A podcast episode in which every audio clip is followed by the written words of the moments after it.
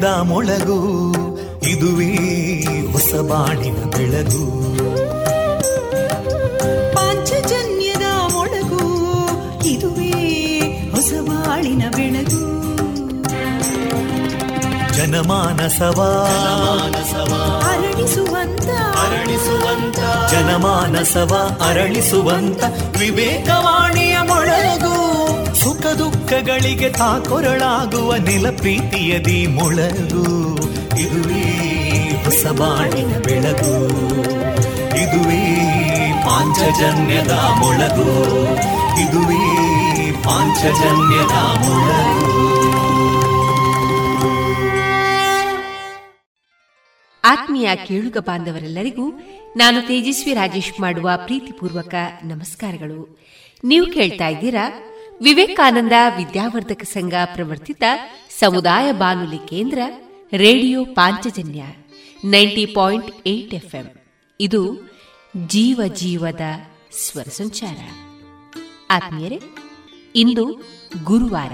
ಈ ದಿನ ನಮ್ಮ ಪಾಂಚಜನ್ಯದ ನಿಲಯದಿಂದ ಪ್ರಸಾರಗೊಳ್ಳಲಿರುವ ಕಾರ್ಯಕ್ರಮಗಳ ವಿವರಗಳು ಇಂತಿದೆ. ಮೊದಲಿಗೆ ಸುಭಾಷಿತ ಭಕ್ತಿಗೀತೆಗಳು ಮಾರುಕಟ್ಟೆದಾರಣೆ ದೇಶ ರಕ್ಷಣೆ ನಮ್ಮ ಹೊಣೆ. ವಿಶೇಷ ಸರಣಿ ಕಾರ್ಯಕ್ರಮದಲ್ಲಿ ಸೈನ್ಯದ ವೃತ್ತಿ ಬದುಕಿನ ಮನದ ಮಾತುಗಳು ವಿಎನ್ ಭಾಗವತ ಬರಬಳ್ಳಿ ಅವರಿಂದ ಜೀವನ ಪಾಠ ಕಲಿಕಾ ಆಧಾರಿತ ಕತೆ, ಕೊನೆಯಲ್ಲಿ ಭಾವಗೀತೆಗಳು ಪ್ರಸಾರಗೊಳ್ಳಲಿದೆ.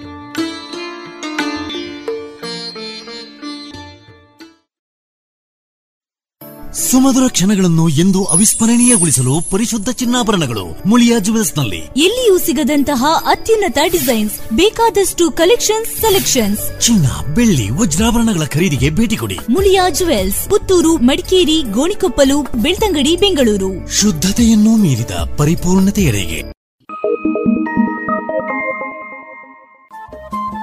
ರೇಡಿಯೋ ಪಾಂಚಜನ್ಯ ತೊಂಬತ್ತು ಬಿಂದು ಎಂಟು ಎಫ್ಎಂ ಸಮುದಾಯ ಬಾನುಲಿ ಕೇಂದ್ರ ಪುತ್ತೂರು. ಇದು ಜೀವ ಜೀವದ ಸ್ವರ ಸಂಚಾರ.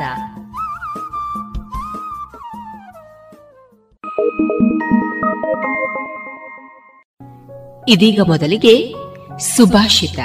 ವಾಚನ ವಿಘ್ನೇಶ್ ಭಟ್ಪಡ್ನೂರು. ನ ದೈವಮಿತಿ ಸಂಚಿತ್ಯ ತ್ಯಜೇದುದ್ಯೋಗಮಾತ್ಮನಃ ಅನುದ್ಯಮೇನ ಕಸ್ತೈಲಂ तिलेभ्यः प्राप्नुवर्हति न दैवमिति सञ्चिन्त्य त्यजेदुद्योगमात्मनः ಅನುದ್ಯಮೇನ ಕಸ್ತೈಲಂ ತಿಲೇಭ್ಯ ಪ್ರಾಪ್ತುಮರ್ಹತಿ ಎಲ್ಲವೂ ದೈವಾಧೀನವೆಂದು ಭಾವಿಸಿ ಎಂದೂ ಪ್ರಯತ್ನ ಮಾಡದೆ ಕೈಕಟ್ಟಿ ಕುಳಿತುಕೊಳ್ಳಬಾರದು ಪ್ರಯತ್ನ ಮಾಡದೆ ಯಾರೂ ಎಳ್ಳಿನಿಂದ ಎಣ್ಣೆಯನ್ನು ಪಡೆಯಲಾರರು ಇದುವರೆಗೆ ಸುಭಾಷಿತವನ್ನ ಕೇಳಿದಿರಿ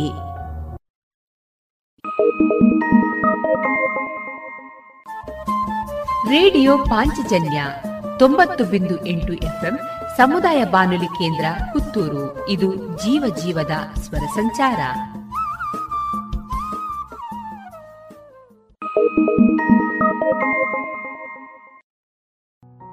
ಇದೀಗ ಮೊದಲಿಗೆ ಭಕ್ತಿ ಗೀತೆಗಳನ್ನ ಕೇಳೋಣ.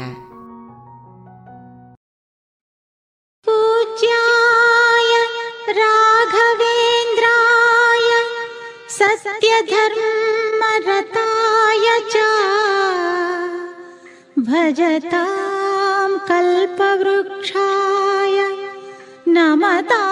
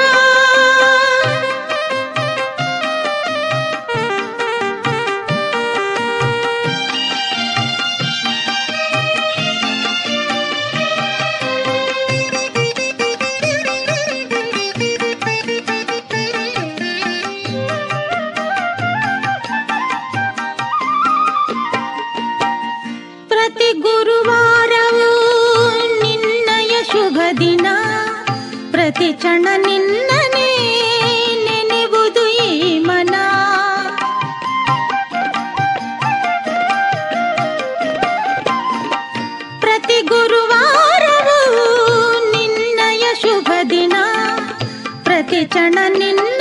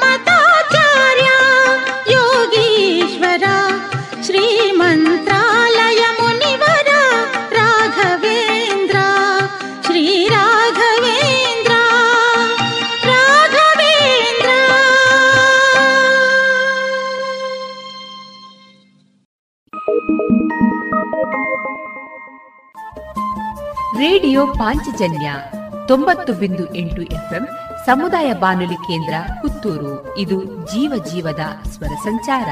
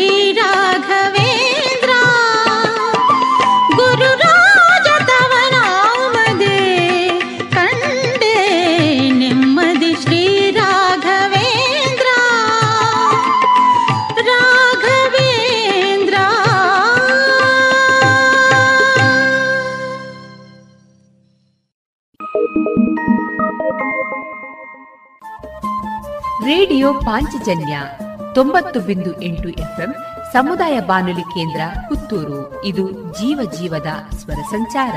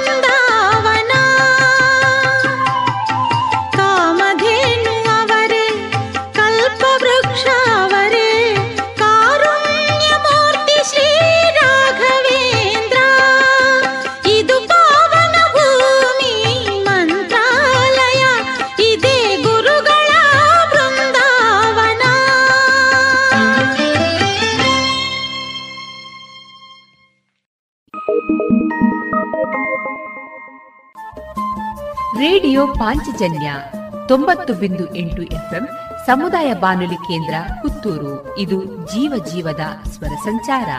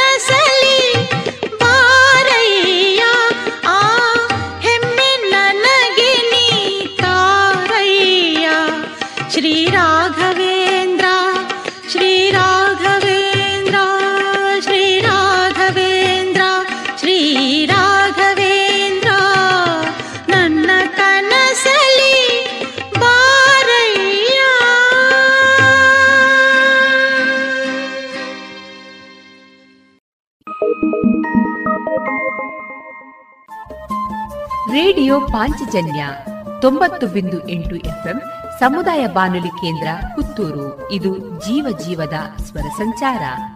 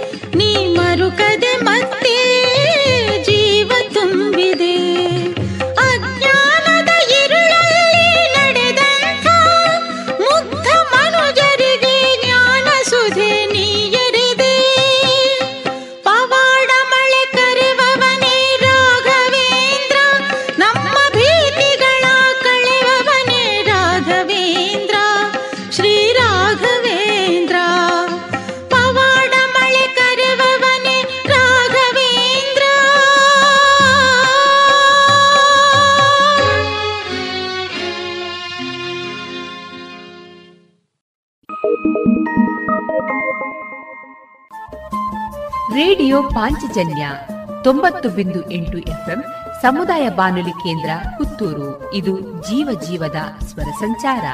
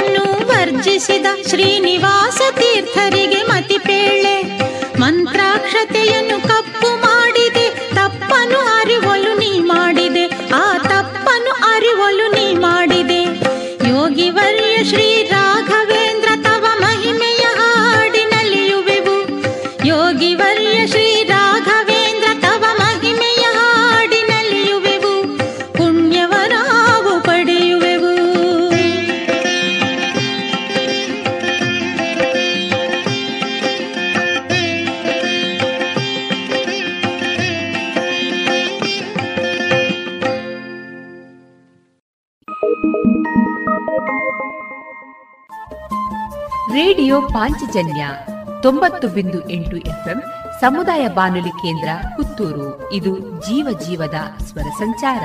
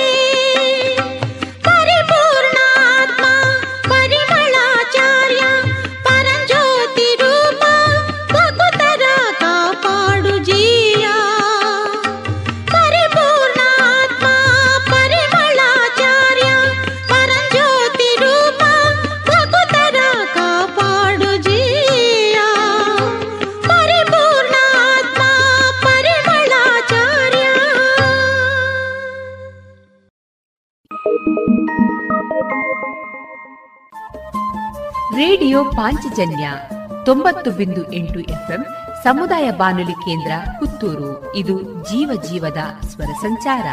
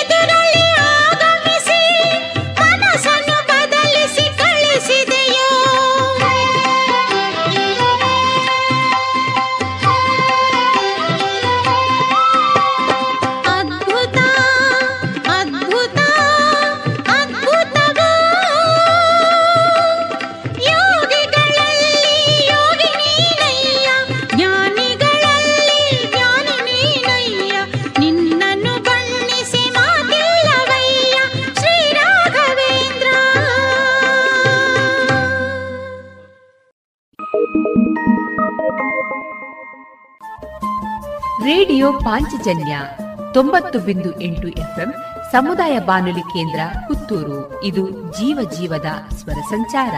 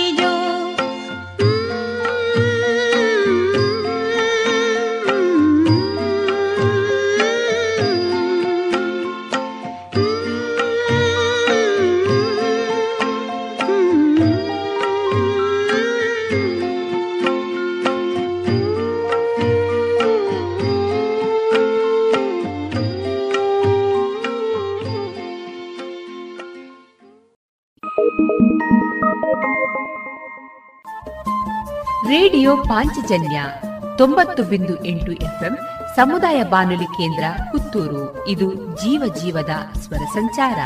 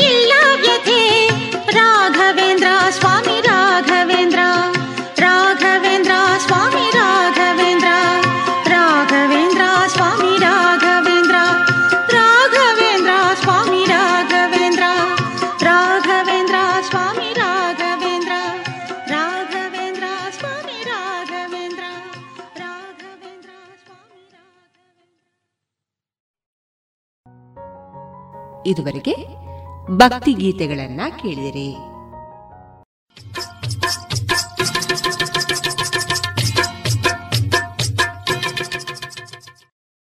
ಮಾರುಕಟ್ಟೆ ಧಾರಣೆ ಇಂತಿದೆ.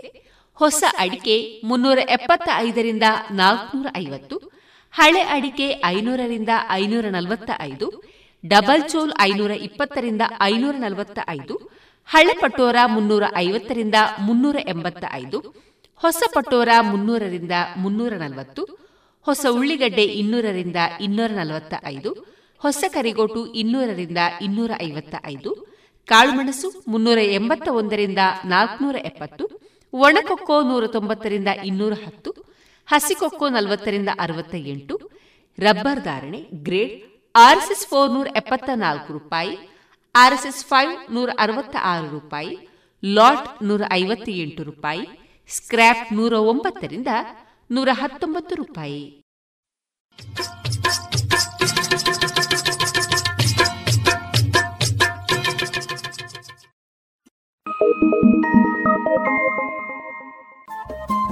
ರೇಡಿಯೋ ಪಾಂಚಜನ್ಯ ತೊಂಬತ್ತು ಬಿಂದು ಎಂಟು ಎಫ್ಎಂ ಸಮುದಾಯ ಬಾನುಲಿ ಕೇಂದ್ರ ಪುತ್ತೂರು. ಇದು ಜೀವ ಜೀವದ ಸ್ವರ ಸಂಚಾರ.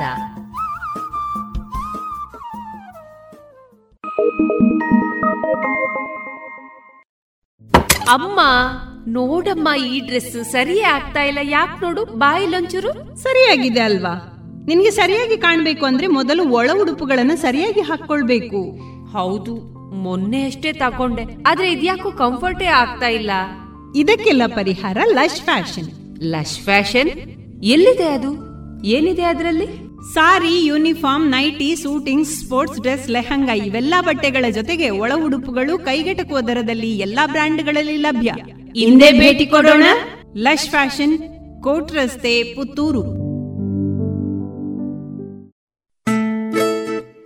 ಮಕ್ಕಳ ಕೋಮಲ ತ್ವಚೆ, ಆರೋಗ್ಯ ಮತ್ತು ಬೆಳವಣಿಗೆಗಾಗಿ ಮಕ್ಕಳಿಗೆ ಹಚ್ಚುವ ತೈಲ. ಕಳೆದ ಮೂವತ್ತು ವರ್ಷಗಳಿಂದ ಬಳಕೆಯಲ್ಲಿರುವ ಎಸ್ಡಿಪಿ ಬಾಲಚಿಂತಾಮಣಿ ತೈಲ ಮಕ್ಕಳ ಆರೋಗ್ಯಕ್ಕಾಗಿ ಇಂದಿನಿಂದಲೇ ಉಪಯೋಗಿಸಿ ಎಸ್ಡಿಪಿ ಬಾಲಚಿಂತಾಮಣಿ ತೈಲ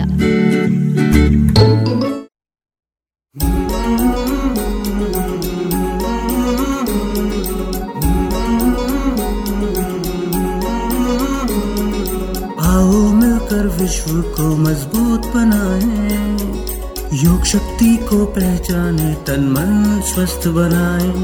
चुने ज्ञान के मार्ग पर हम सत्य को पहचाने। योग करे हम नित्य ही ऋषि मुनियों की ही माने। संदेश ही हम विश्व के जन जन में फैलाए। योग शक्ति को पहचाने, तन मन स्वस्थ बनाए। आसन प्राणायाम ध्यान से तन मन को महकाए। तस्नीम छोड़े खुद को आत्मनिर्भर बनाए। आओ मिलकर विश्व को मज़बूत बनाए। योग शक्ति को पहचाने, तन मन स्वस्थ बनाए। मन स्वस्थ बनाए।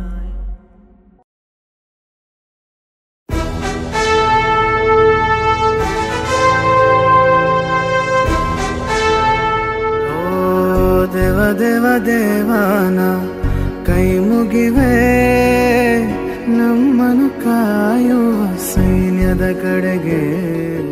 ನಮ್ಮ ನೆಮ್ಮದಿಯ ಜೀವನಕ್ಕೆ ಕಾರಣರಾದ ವೀರ ಯೋಧರ ಬದುಕು ಹೇಗಿರುತ್ತೆ ಗೊತ್ತೇ?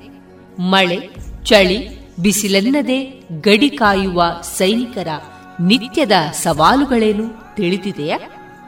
ನಮ್ಮೂರಲ್ಲೇ ಅಂದರೆ ಪುತ್ತೂರಿನವರೇ ಆದಂತಹ ಸೈನಿಕರ ಜೀವನಗಾಥೆಗಳನ್ನ ರೇಡಿಯೋ ಪಾಂಚಜನ್ಯದಲ್ಲಿ ಆಲಿಸುವ ಸುವರ್ಣ ಅವಕಾಶ. ದೇಶ ರಕ್ಷಣೆ, ನಮ್ಮ ಹೊಣೆ. ಪ್ರೇರಣಾದಾಯಕ ಸರಣಿ ಕಾರ್ಯಕ್ರಮ. ರಾತ್ರಿ ಹಗಲಿನ ಸನಸಾಟ, ನಮ್ಮಯ ರಕ್ಷಣೆ ಹಠ. ಭಯವೇ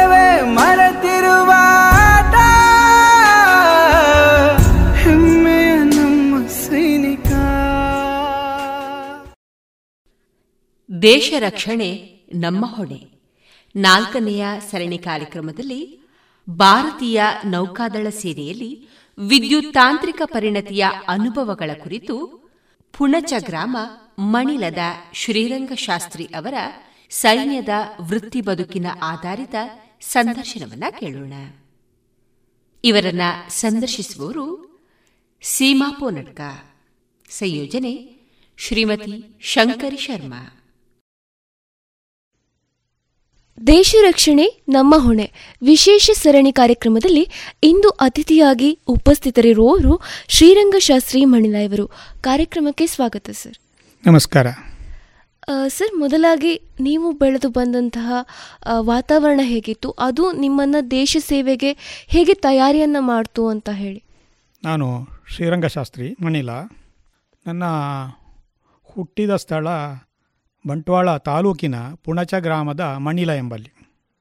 ಬಾಲ್ಯ ಮತ್ತು ವಿದ್ಯಾಭ್ಯಾಸದ ಸ್ಥಳ ಪುತ್ತೂರು. ಮೊದಲ ವಿದ್ಯಾಭ್ಯಾಸ ಪ್ರೈಮರಿ ಮಾಯಿದೇದೇಶು ಶಾಲೆ ಪುತ್ತೂರು ಹಾಗೂ ಹೈಸ್ಕೂಲು ಫಿಲೋಮಿನಾ ಮತ್ತು ಕಾಲೇಜು ಫಿಲೋಮಿನಾ ಕಾಲೇಜು. ಬಾಲ್ಯದಿಂದಲೇ ನನಗೆ ಅದೇನೋ ದೇಶದ ಬಗ್ಗೆ ಒಂದು ರೀತಿಯ ರೋಮಾಂಚನವಾಗುವಂತಹ ಒಂದು ಭಾವವಿತ್ತು.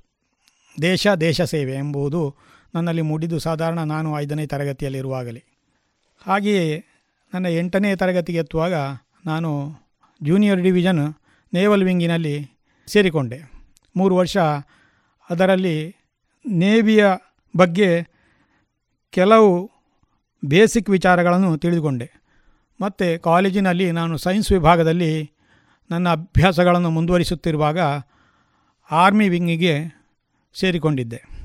ಅದಾಗಲೇ ನನ್ನಲ್ಲಿ ಸೈನ್ಯಕ್ಕೆ ಸೇರಬೇಕು. ಸೈನ್ಯದಲ್ಲಿ ದೇಶ ಸೇವೆಯ ಅವಕಾಶವನ್ನು ಸದುಪಯೋಗಪಡಿಸಿಕೊಳ್ಳಬೇಕೆಂಬಂಥ ಒಂದು ಅದಮ್ಯ ಆಸೆ ನನ್ನಲ್ಲಿ ಇತ್ತು. ಅದೇ ನನ್ನನ್ನು ಸೈನ್ಯಕ್ಕೆ ಸೇರುವಂತೆ ಮಾಡಿದ್ದು. ಅದೇನೋ ಅವಕಾಶ ಒದಗಿ ಬಂತು. ಸಾವಿರದ ಒಂಬೈನೂರ ಎಪ್ಪತ್ತೈದರಲ್ಲಿ ನಾನು ಸೆಕೆಂಡ್ ಬಿ ಎಸ್ ಸಿಯಲ್ಲಿ ಕಲಿಯುತ್ತಿದ್ದಾಗ ಪುತ್ತೂರಿಗೆ ಡಿಫೆನ್ಸ್ ಸೆಲೆಕ್ಷನಿಗೆ ಒಂದು ಟೀಮ್ ಹೊಂದಿತ್ತು ಅದರಲ್ಲಿ ಪ್ರಾಥಮಿಕ ಆಯ್ಕೆಯಲ್ಲಿ ಸುಮಾರು ಒಂದು ಸಾವಿರ ಜನ ಬಂದದ್ದಲ್ಲಿ ಒಂದು ಹನ್ನೊಂದು ಮಂದಿ ಆಯ್ಕೆಯಾಗಿದ್ದೆವು. ಭಾರತೀಯ ನೌಕಾದಳಕ್ಕೆ ಆಯ್ಕೆಯಾದ್ದು ನಾನು ಒಬ್ಬನೇ. ಬಾಕಿ ಎಲ್ಲರೂ ಆರ್ಮಿ ವಿಂಗಿಗೆ ಸೇರಿದ್ದರು ಬೆಂಗಳೂರಿನಲ್ಲಿ ನಮಗೆ ಲಿಖಿತ ಪರೀಕ್ಷೆ, ಮೌಖಿಕ ಪರೀಕ್ಷೆ, ಮತ್ತು ಇಂಟೆಲಿಜೆನ್ಸ್ ಟೆಸ್ಟ್ ಮತ್ತು ಪ್ರೀ ಮೆಡಿಕಲ್ ಮತ್ತು ಮೆಡಿಕಲ್ ಚೆಕಪ್ಗಳು ಎಲ್ಲ ಆಗಿ ನಾನು ಆಯ್ಕೆಯಾಗಿ ಕೊಚ್ಚಿನಿಗೆ ನಮ್ಮ ಬೇಸಿಕ್ ಟ್ರೈನಿಂಗಿಗೆ ಹೋಗಿದ್ದೆ. ಇದು ಪ್ರಾರಂಭಿಕ ಹಂತ. ಸಾಮಾನ್ಯವಾಗಿ ಮಿಲಿಟರಿ ಅಂತ ಹೇಳಿದಾಗ, ಸೇನೆಗೆ ಸೇರೋದು ಅಂತ ಹೇಳಿದಾಗ ಸಾಕಷ್ಟು ವಿರೋಧಗಳು ಮನೆಯಿಂದ ಆಗಿರ್ಬೋದು ಅಥವಾ ಅಕ್ಕಪಕ್ಕದವರಿಂದಾಗಿ ಆಗಿರ್ಬೋದು ಎದುರಾಗೋದು ಸಹಜ. ಯಾಕಂತಂದರೆ ದೇಶ ಸೇನೆಗೆ ಹೋಗೋರು ಮರಳಿ ಬರ್ತಾರಾ ಇಲ್ವೋ ಅಂತ ಹೇಳುವಂಥ ಒಂದು ಸಣ್ಣ ಭಯ ಹೆತ್ತವರಲ್ಲಿ ಸಾಮಾನ್ಯವಾಗಿ ಮೂಡ್ತಾ ಇರ್ತದೆ. ಇಂತಹ ಒಂದು ಸನ್ನಿವೇಶವನ್ನು ಎದುರಿಸಿ, ಆ ಥರ ಸನ್ನಿವೇಶ ಏನಾದ್ರು ಎದುರಾಗಿತ್ತು ಸರ್? ಅದನ್ನು ಎದುರಿಸಿಕೊಂಡು ನೀವು ಯಾವ ರೀತಿಯಾಗಿ ಮುನ್ನುಗ್ಗಿದ್ರಿ ಅಂತ ಹೇಳಿ. ಹೌದು, ಅದು ಬರುವುದು ಸಹಜ. ಆದರೆ ನನ್ನ ಮನೆಯಲ್ಲಿ ತಂದೆಯವರು ನನಗೆ ಪ್ರೋತ್ಸಾಹವನ್ನಿತ್ತಿದ್ದರು. ನನ್ನ ಆಸಕ್ತಿಯು ಸೈನ್ಯದಲ್ಲಿ ಇರುವುದನ್ನು ಅವರು ಗಮನಿಸಿ, ಅವರೇ ನನ್ನನ್ನು ಆ ದಿನ ಒಂದು ಆಯ್ಕೆಗಾಗಿ ಒಂದು ಟೀಮ್ ಬಂದಾಗ ನನಗೆ ಆ ವಿಚಾರವಾಗಿ ಒಂದು ತಿಳುವಳಿಕೆ ನೀಡಿ ಹೋಗು ಅಂತ ಹೇಳಿದರು. ಆದರೆ ನನ್ನ ಬಂಧುವರ್ಗದಲ್ಲಿ ಕೆಲವರು, ನೀನು ತಪ್ಪು ಮಾಡುತ್ತಾ ಇದ್ದೀಯಾ? ಮಧ್ಯದಲ್ಲಿ ನಿನ್ನ ವಿದ್ಯಾಭ್ಯಾಸವನ್ನು ಮೊಟಕುಗೊಳಿಸಿ ಹೋಗುವುದು ಸರಿಯಲ್ಲ. ಬಿ ಎಸ್ ಸಿ ಕಂಪ್ಲೀಟ್ ಮಾಡಿ ನಂತರ ಹೋಗು. ಆಫೀಸರ್ ಕೇಡರಲ್ಲಿ ಹೋಗು ಅಂತ ಹೇಳಿದರು. ಆದರೂ ಕೂಡ ನಾನು ಸೈನಿಕನಾಗಿ ಹೋಗಲು ಇಷ್ಟಪಟ್ಟಿದ್ದೆ. ಯಾಕೆಂದರೆ, ಬೇಸಿಕ್ ಸ್ತರದಲ್ಲಿ ಅಂದರೆ ಮೂಲ ಸ್ತರದಲ್ಲಿ ಸೈನಿಕನು ಅನುಭವಿಸುವಂಥ ಎಲ್ಲ ರೀತಿಯಂತಹ ಜೀವನವನ್ನು ಮತ್ತು ಅವನು ಎದುರಿಸಬೇಕಾದಂಥ ಅಡೆತಡೆಗಳನ್ನು ತಿಳಿದುಕೊಳ್ಳುವಂಥ ಒಂದು ಆಸೆ ಕೂಡ ನನ್ನಲ್ಲಿ ಇತ್ತು. ಮತ್ತು ಸಾಮಾನ್ಯ ಜೀವನ ಸೈನ್ಯದ ಜೀವನ ಹೇಗಿರುತ್ತದೆ ಎಂದು ನೋಡುವಂಥ ಒಂದು ಅದಮ್ಯ ಬಯಕೆ ನನ್ನನ್ನು ಮೇಲಿನ ಸ್ತರದ ರ್ಯಾಂಕ್ಗಳಿಗೆ ಹೋಗಲು ಯಾಕೋ ಮನವಾಗಲಿಲ್ಲ. ಹಾಗೆ ನಾನು ಸೈನ್ಯಕ್ಕೆ ಸೈನಿಕನಾಗಿ, ಅಂದರೆ ಭಾರತೀಯ ನೌಕಾದಳದಲ್ಲಿ ಓರ್ವ ತಾಂತ್ರಿಕ ವಿದ್ಯುತ್ ತಾಂತ್ರಿಕ ಸೇಲರ್ ಅಂದರೆ ನಾವಿಕನಾಗಿ ಸೇರಿಕೊಂಡಿದ್ದೆ. ಅಂದರೆ ಸುಮಾರಾಗಿ ನೀರಿನ ಮೇಲಿನ ಜೀವನ ಅಂದರೆ ಸಮುದ್ರದ ಜೊತೆ ಜೀವನವನ್ನು ಕಟ್ಕೊಳ್ಳುವಂಥದ್ದು. ಆ ಜೀವನ ಹೇಗಿತ್ತು ಸರ್? ಆ ಜರ್ನಿ ಹೇಗಿತ್ತು? ಚಿಕ್ಕಂದಿನಿಂದಲೂ ನನಗೆ ಈಜಾಟ ಅಂದರೆ ಬಹಳ ಇಷ್ಟವಿತ್ತು. ಏಕೋ ನನ್ನ ಅದೆಷ್ಟು ಚೆನ್ನಾಗಿತ್ತು ನೇವಿಗೆ ನನ್ನ ಆಯ್ಕೆಯಾಗಿತ್ತು. ಕೊಚ್ಚಿನ್ನಲ್ಲಿ ನಮ್ಮ ಬೇಸಿಕ್ ಟ್ರೈನಿಂಗ್ ಆಗಿತ್ತು. ಅಂದರೆ ಅಲ್ಲಿ ನಮಗೆ ಕವಾಯತು ಮಾಡುವಂತಹದ್ದು, ಶಿಸ್ತಿನ ಜೀವನವನ್ನು ನಡೆಸುವಂಥದ್ದು ಮತ್ತು ನೇವಿಯ ಬಗ್ಗೆ, ನೇವಿಯ ಆರ್ಗನೈಸೇಷನ್ ಬಗ್ಗೆ, ಅಂದರೆ ನೇವಿಯ ಯಾವ ಸ್ತರಗಳ ಬಗ್ಗೆ ಅವರು ತಿಳುವಳಿಕೆ ನೀಡಿದರು. ನೇವಿಯಲ್ಲಿ ಯಾವ ರೀತಿಯಲ್ಲಿ ಆಡಳಿತವನ್ನು ಮಾಡುತ್ತಾರೆ, ಯಾವ ರೀತಿಯಲ್ಲಿ ಅದು ಟ್ರೈನಿಂಗ್ ಶಾಲೆಗಳಿರುತ್ತವೆ, ಯಾವ ರೀತಿಯಲ್ಲಿ ಟ್ರೈನಿಂಗ್ ಹಡಗುಗಳಿರುತ್ತವೆ, ಯಾವ ರೀತಿಯಲ್ಲಿ ಯುದ್ಧ ಹಡಗುಗಳಿರುತ್ತವೆ, ಇದೆಲ್ಲ ಅದರ ತಿಳುವಳಿಕೆಯನ್ನು ಮತ್ತು ಒಂದು ಹಡಗಿನ ರಚನೆಯನ್ನು ಮತ್ತು ಹಡಗಿನ ಒಳಗಡೆ ಇರುವಂತಹ ಎಕ್ವಿಪ್ಮೆಂಟ್ಗಳ ಬಗ್ಗೆ ಮೂಲವಾದಂಥ ಜ್ಞಾನವನ್ನು ಹಡಗಿನ ಭಾಗಗಳ ಬಗ್ಗೆ, ಆ ಜ್ಞಾನಗಳನ್ನೆಲ್ಲ ಅಲ್ಲಿ ಸುಮಾರು ಆರು ತಿಂಗಳ ತರಬೇತಿಯಲ್ಲಿ ತಿಳಿಯಪಡಿಸುತ್ತಿದ್ದರು.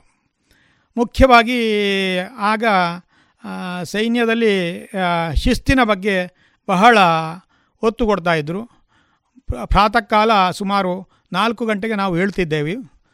ಹೇಳ್ ಎದ್ದು ಐದು ಗಂಟೆಗೆ ನಾವು ನಮ್ಮ ನಿತ್ಯದ ಕಾರ್ಯಗಳಿಗೆ ತಯಾರಾಗಬೇಕಿತ್ತು. ಈ ಒಂದು ಗಂಟೆ ಅವಧಿಯಲ್ಲಿ ನಮ್ಮ ನಿತ್ಯ ವಿಧಿಗಳನ್ನು ನಾವು ಮುಗಿಸಬೇಕಿತ್ತು.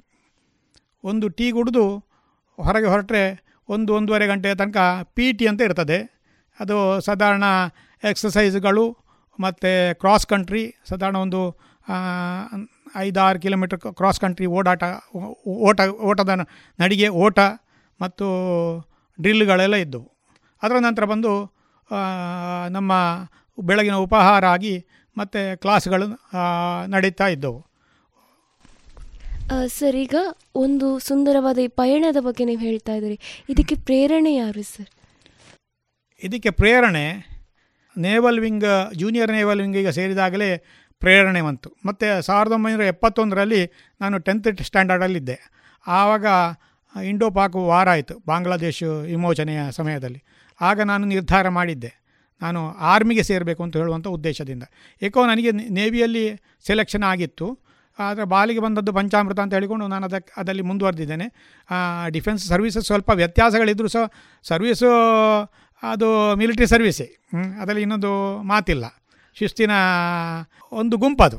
ನಾನು ಹೇಳುವ ಪ್ರಕಾರ, ನಾನು ನಾನು ಅರ್ಥ ಪ್ರಕಾರ, ನನ್ನಂತೆ ಸೈನಿಕ ಬಂಧುಗಳು, ಮಾಜಿ ಸೈನಿಕ ಬಂಧುಗಳು ಎಲ್ಲರೂ ಬಯಸುವುದೇನೆಂದರೆ, ನಮ್ಮ ಇಡೀ ದೇಶದ ಎಲ್ಲ ಯುವ ಯುವ ಪೀಳಿಗೆಗೆ ಒಂದು ಐದು ವರ್ಷದವರೆಗೆ ಸೈನ್ಯದ ತರಬೇತಿ ಅತೀ ಅವಶ್ಯಕ.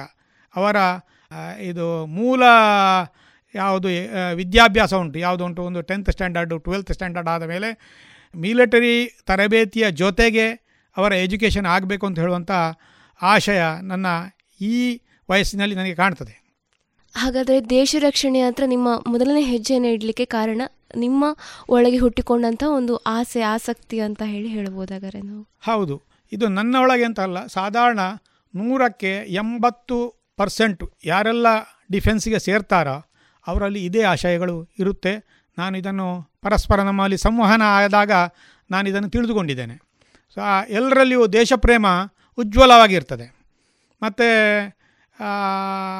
ಸೈನಿಕರು ಮತ್ತು ಮಾಜಿ ಸೈನಿಕರು ಪರಿಸರ ಪ್ರೇಮಿಗಳು, ಪರಿಸರ ಪರಿಶುದ್ಧವಾಗಿ ಇಟ್ಟುಕೊಳ್ಳಿಕ್ಕೆ ಇಷ್ಟಪಡ್ತಾರೆ.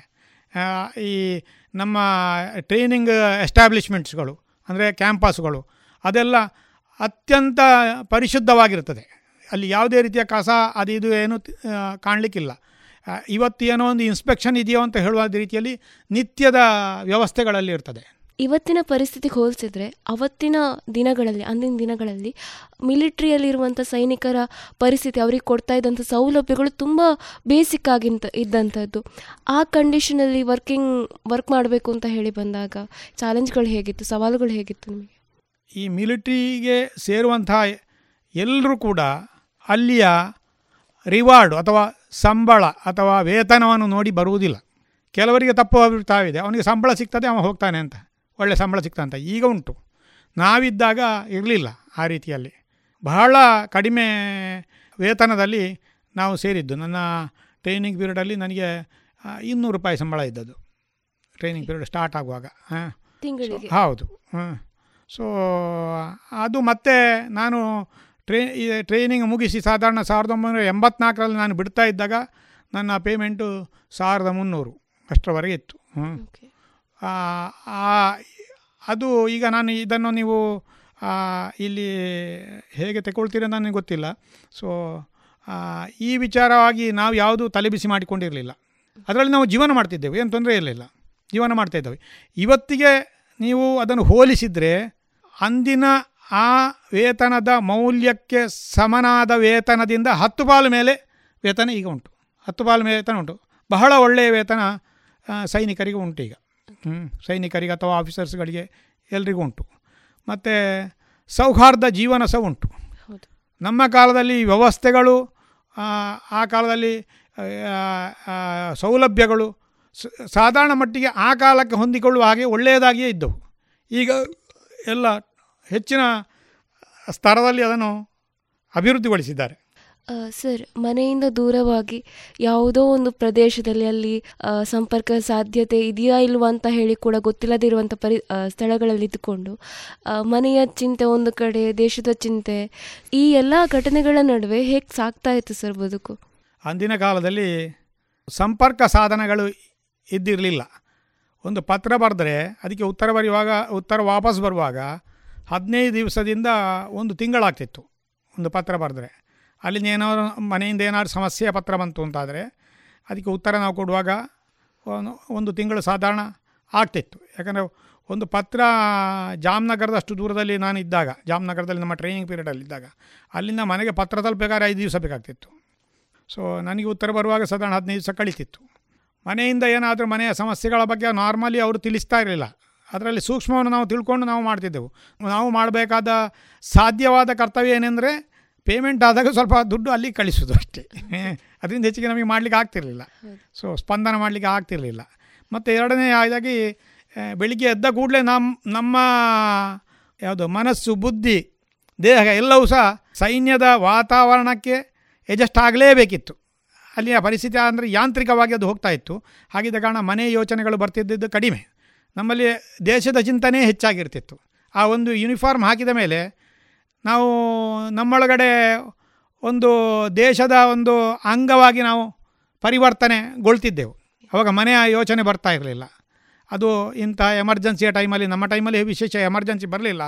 ಆದರೆ ನಮ್ಮನ್ನು ಅಂತಹ ಎಕ್ಸರ್ಸೈಸ್ಗಳಿಗೆ ಹಾಕ್ತಿದ್ರು. ಈಗ ಯುದ್ಧ ಆಗ್ತದೆ ಅಂತ ಹೇಳುವಂಥ ಒಂದು ವಾತಾವರಣವನ್ನು ಕ್ರಿಯೇಟ್ ಮಾಡುವಂಥದ್ದು ಆರ್ಮಿಯಲ್ಲಿ ಉಂಟು ನೇವಿಯಲ್ಲಿ ಉಂಟು ಏರ್ಫೋರ್ಸ್ನಲ್ಲಿ ಉಂಟು.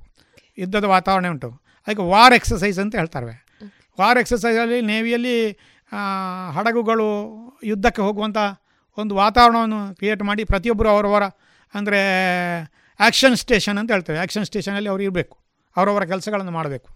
ಸೊ ಅಂಥ ಪರಿಸ್ಥಿತಿಯಲ್ಲಿ ಬೇರೆ ಆಲೋಚನೆಗಳೇ ಬರ್ತಾ ಇರಲಿಲ್ಲ. ಏನು ನಾವು ಕೆಲಸ ಮಾಡಬೇಕು? ಅದನ್ನು ಮಾತ್ರ ನಾವು ಆಲೋಚನೆ ಮಾಡ್ತಾಯಿದ್ದೆವು ಮನೆಗೆ ಬಂದು, ಮನೆಯ ಆಲೋಚನೆ ಬಂದಾಗ ಆ ಬಗ್ಗೆ ಸ್ವಲ್ಪ ಒಂದು ಆಲೋಚನೆ ಮನಸ್ಸಿಗೆ ತೆಕ್ಕೊಳ್ತಾ ಇದ್ದೆವು.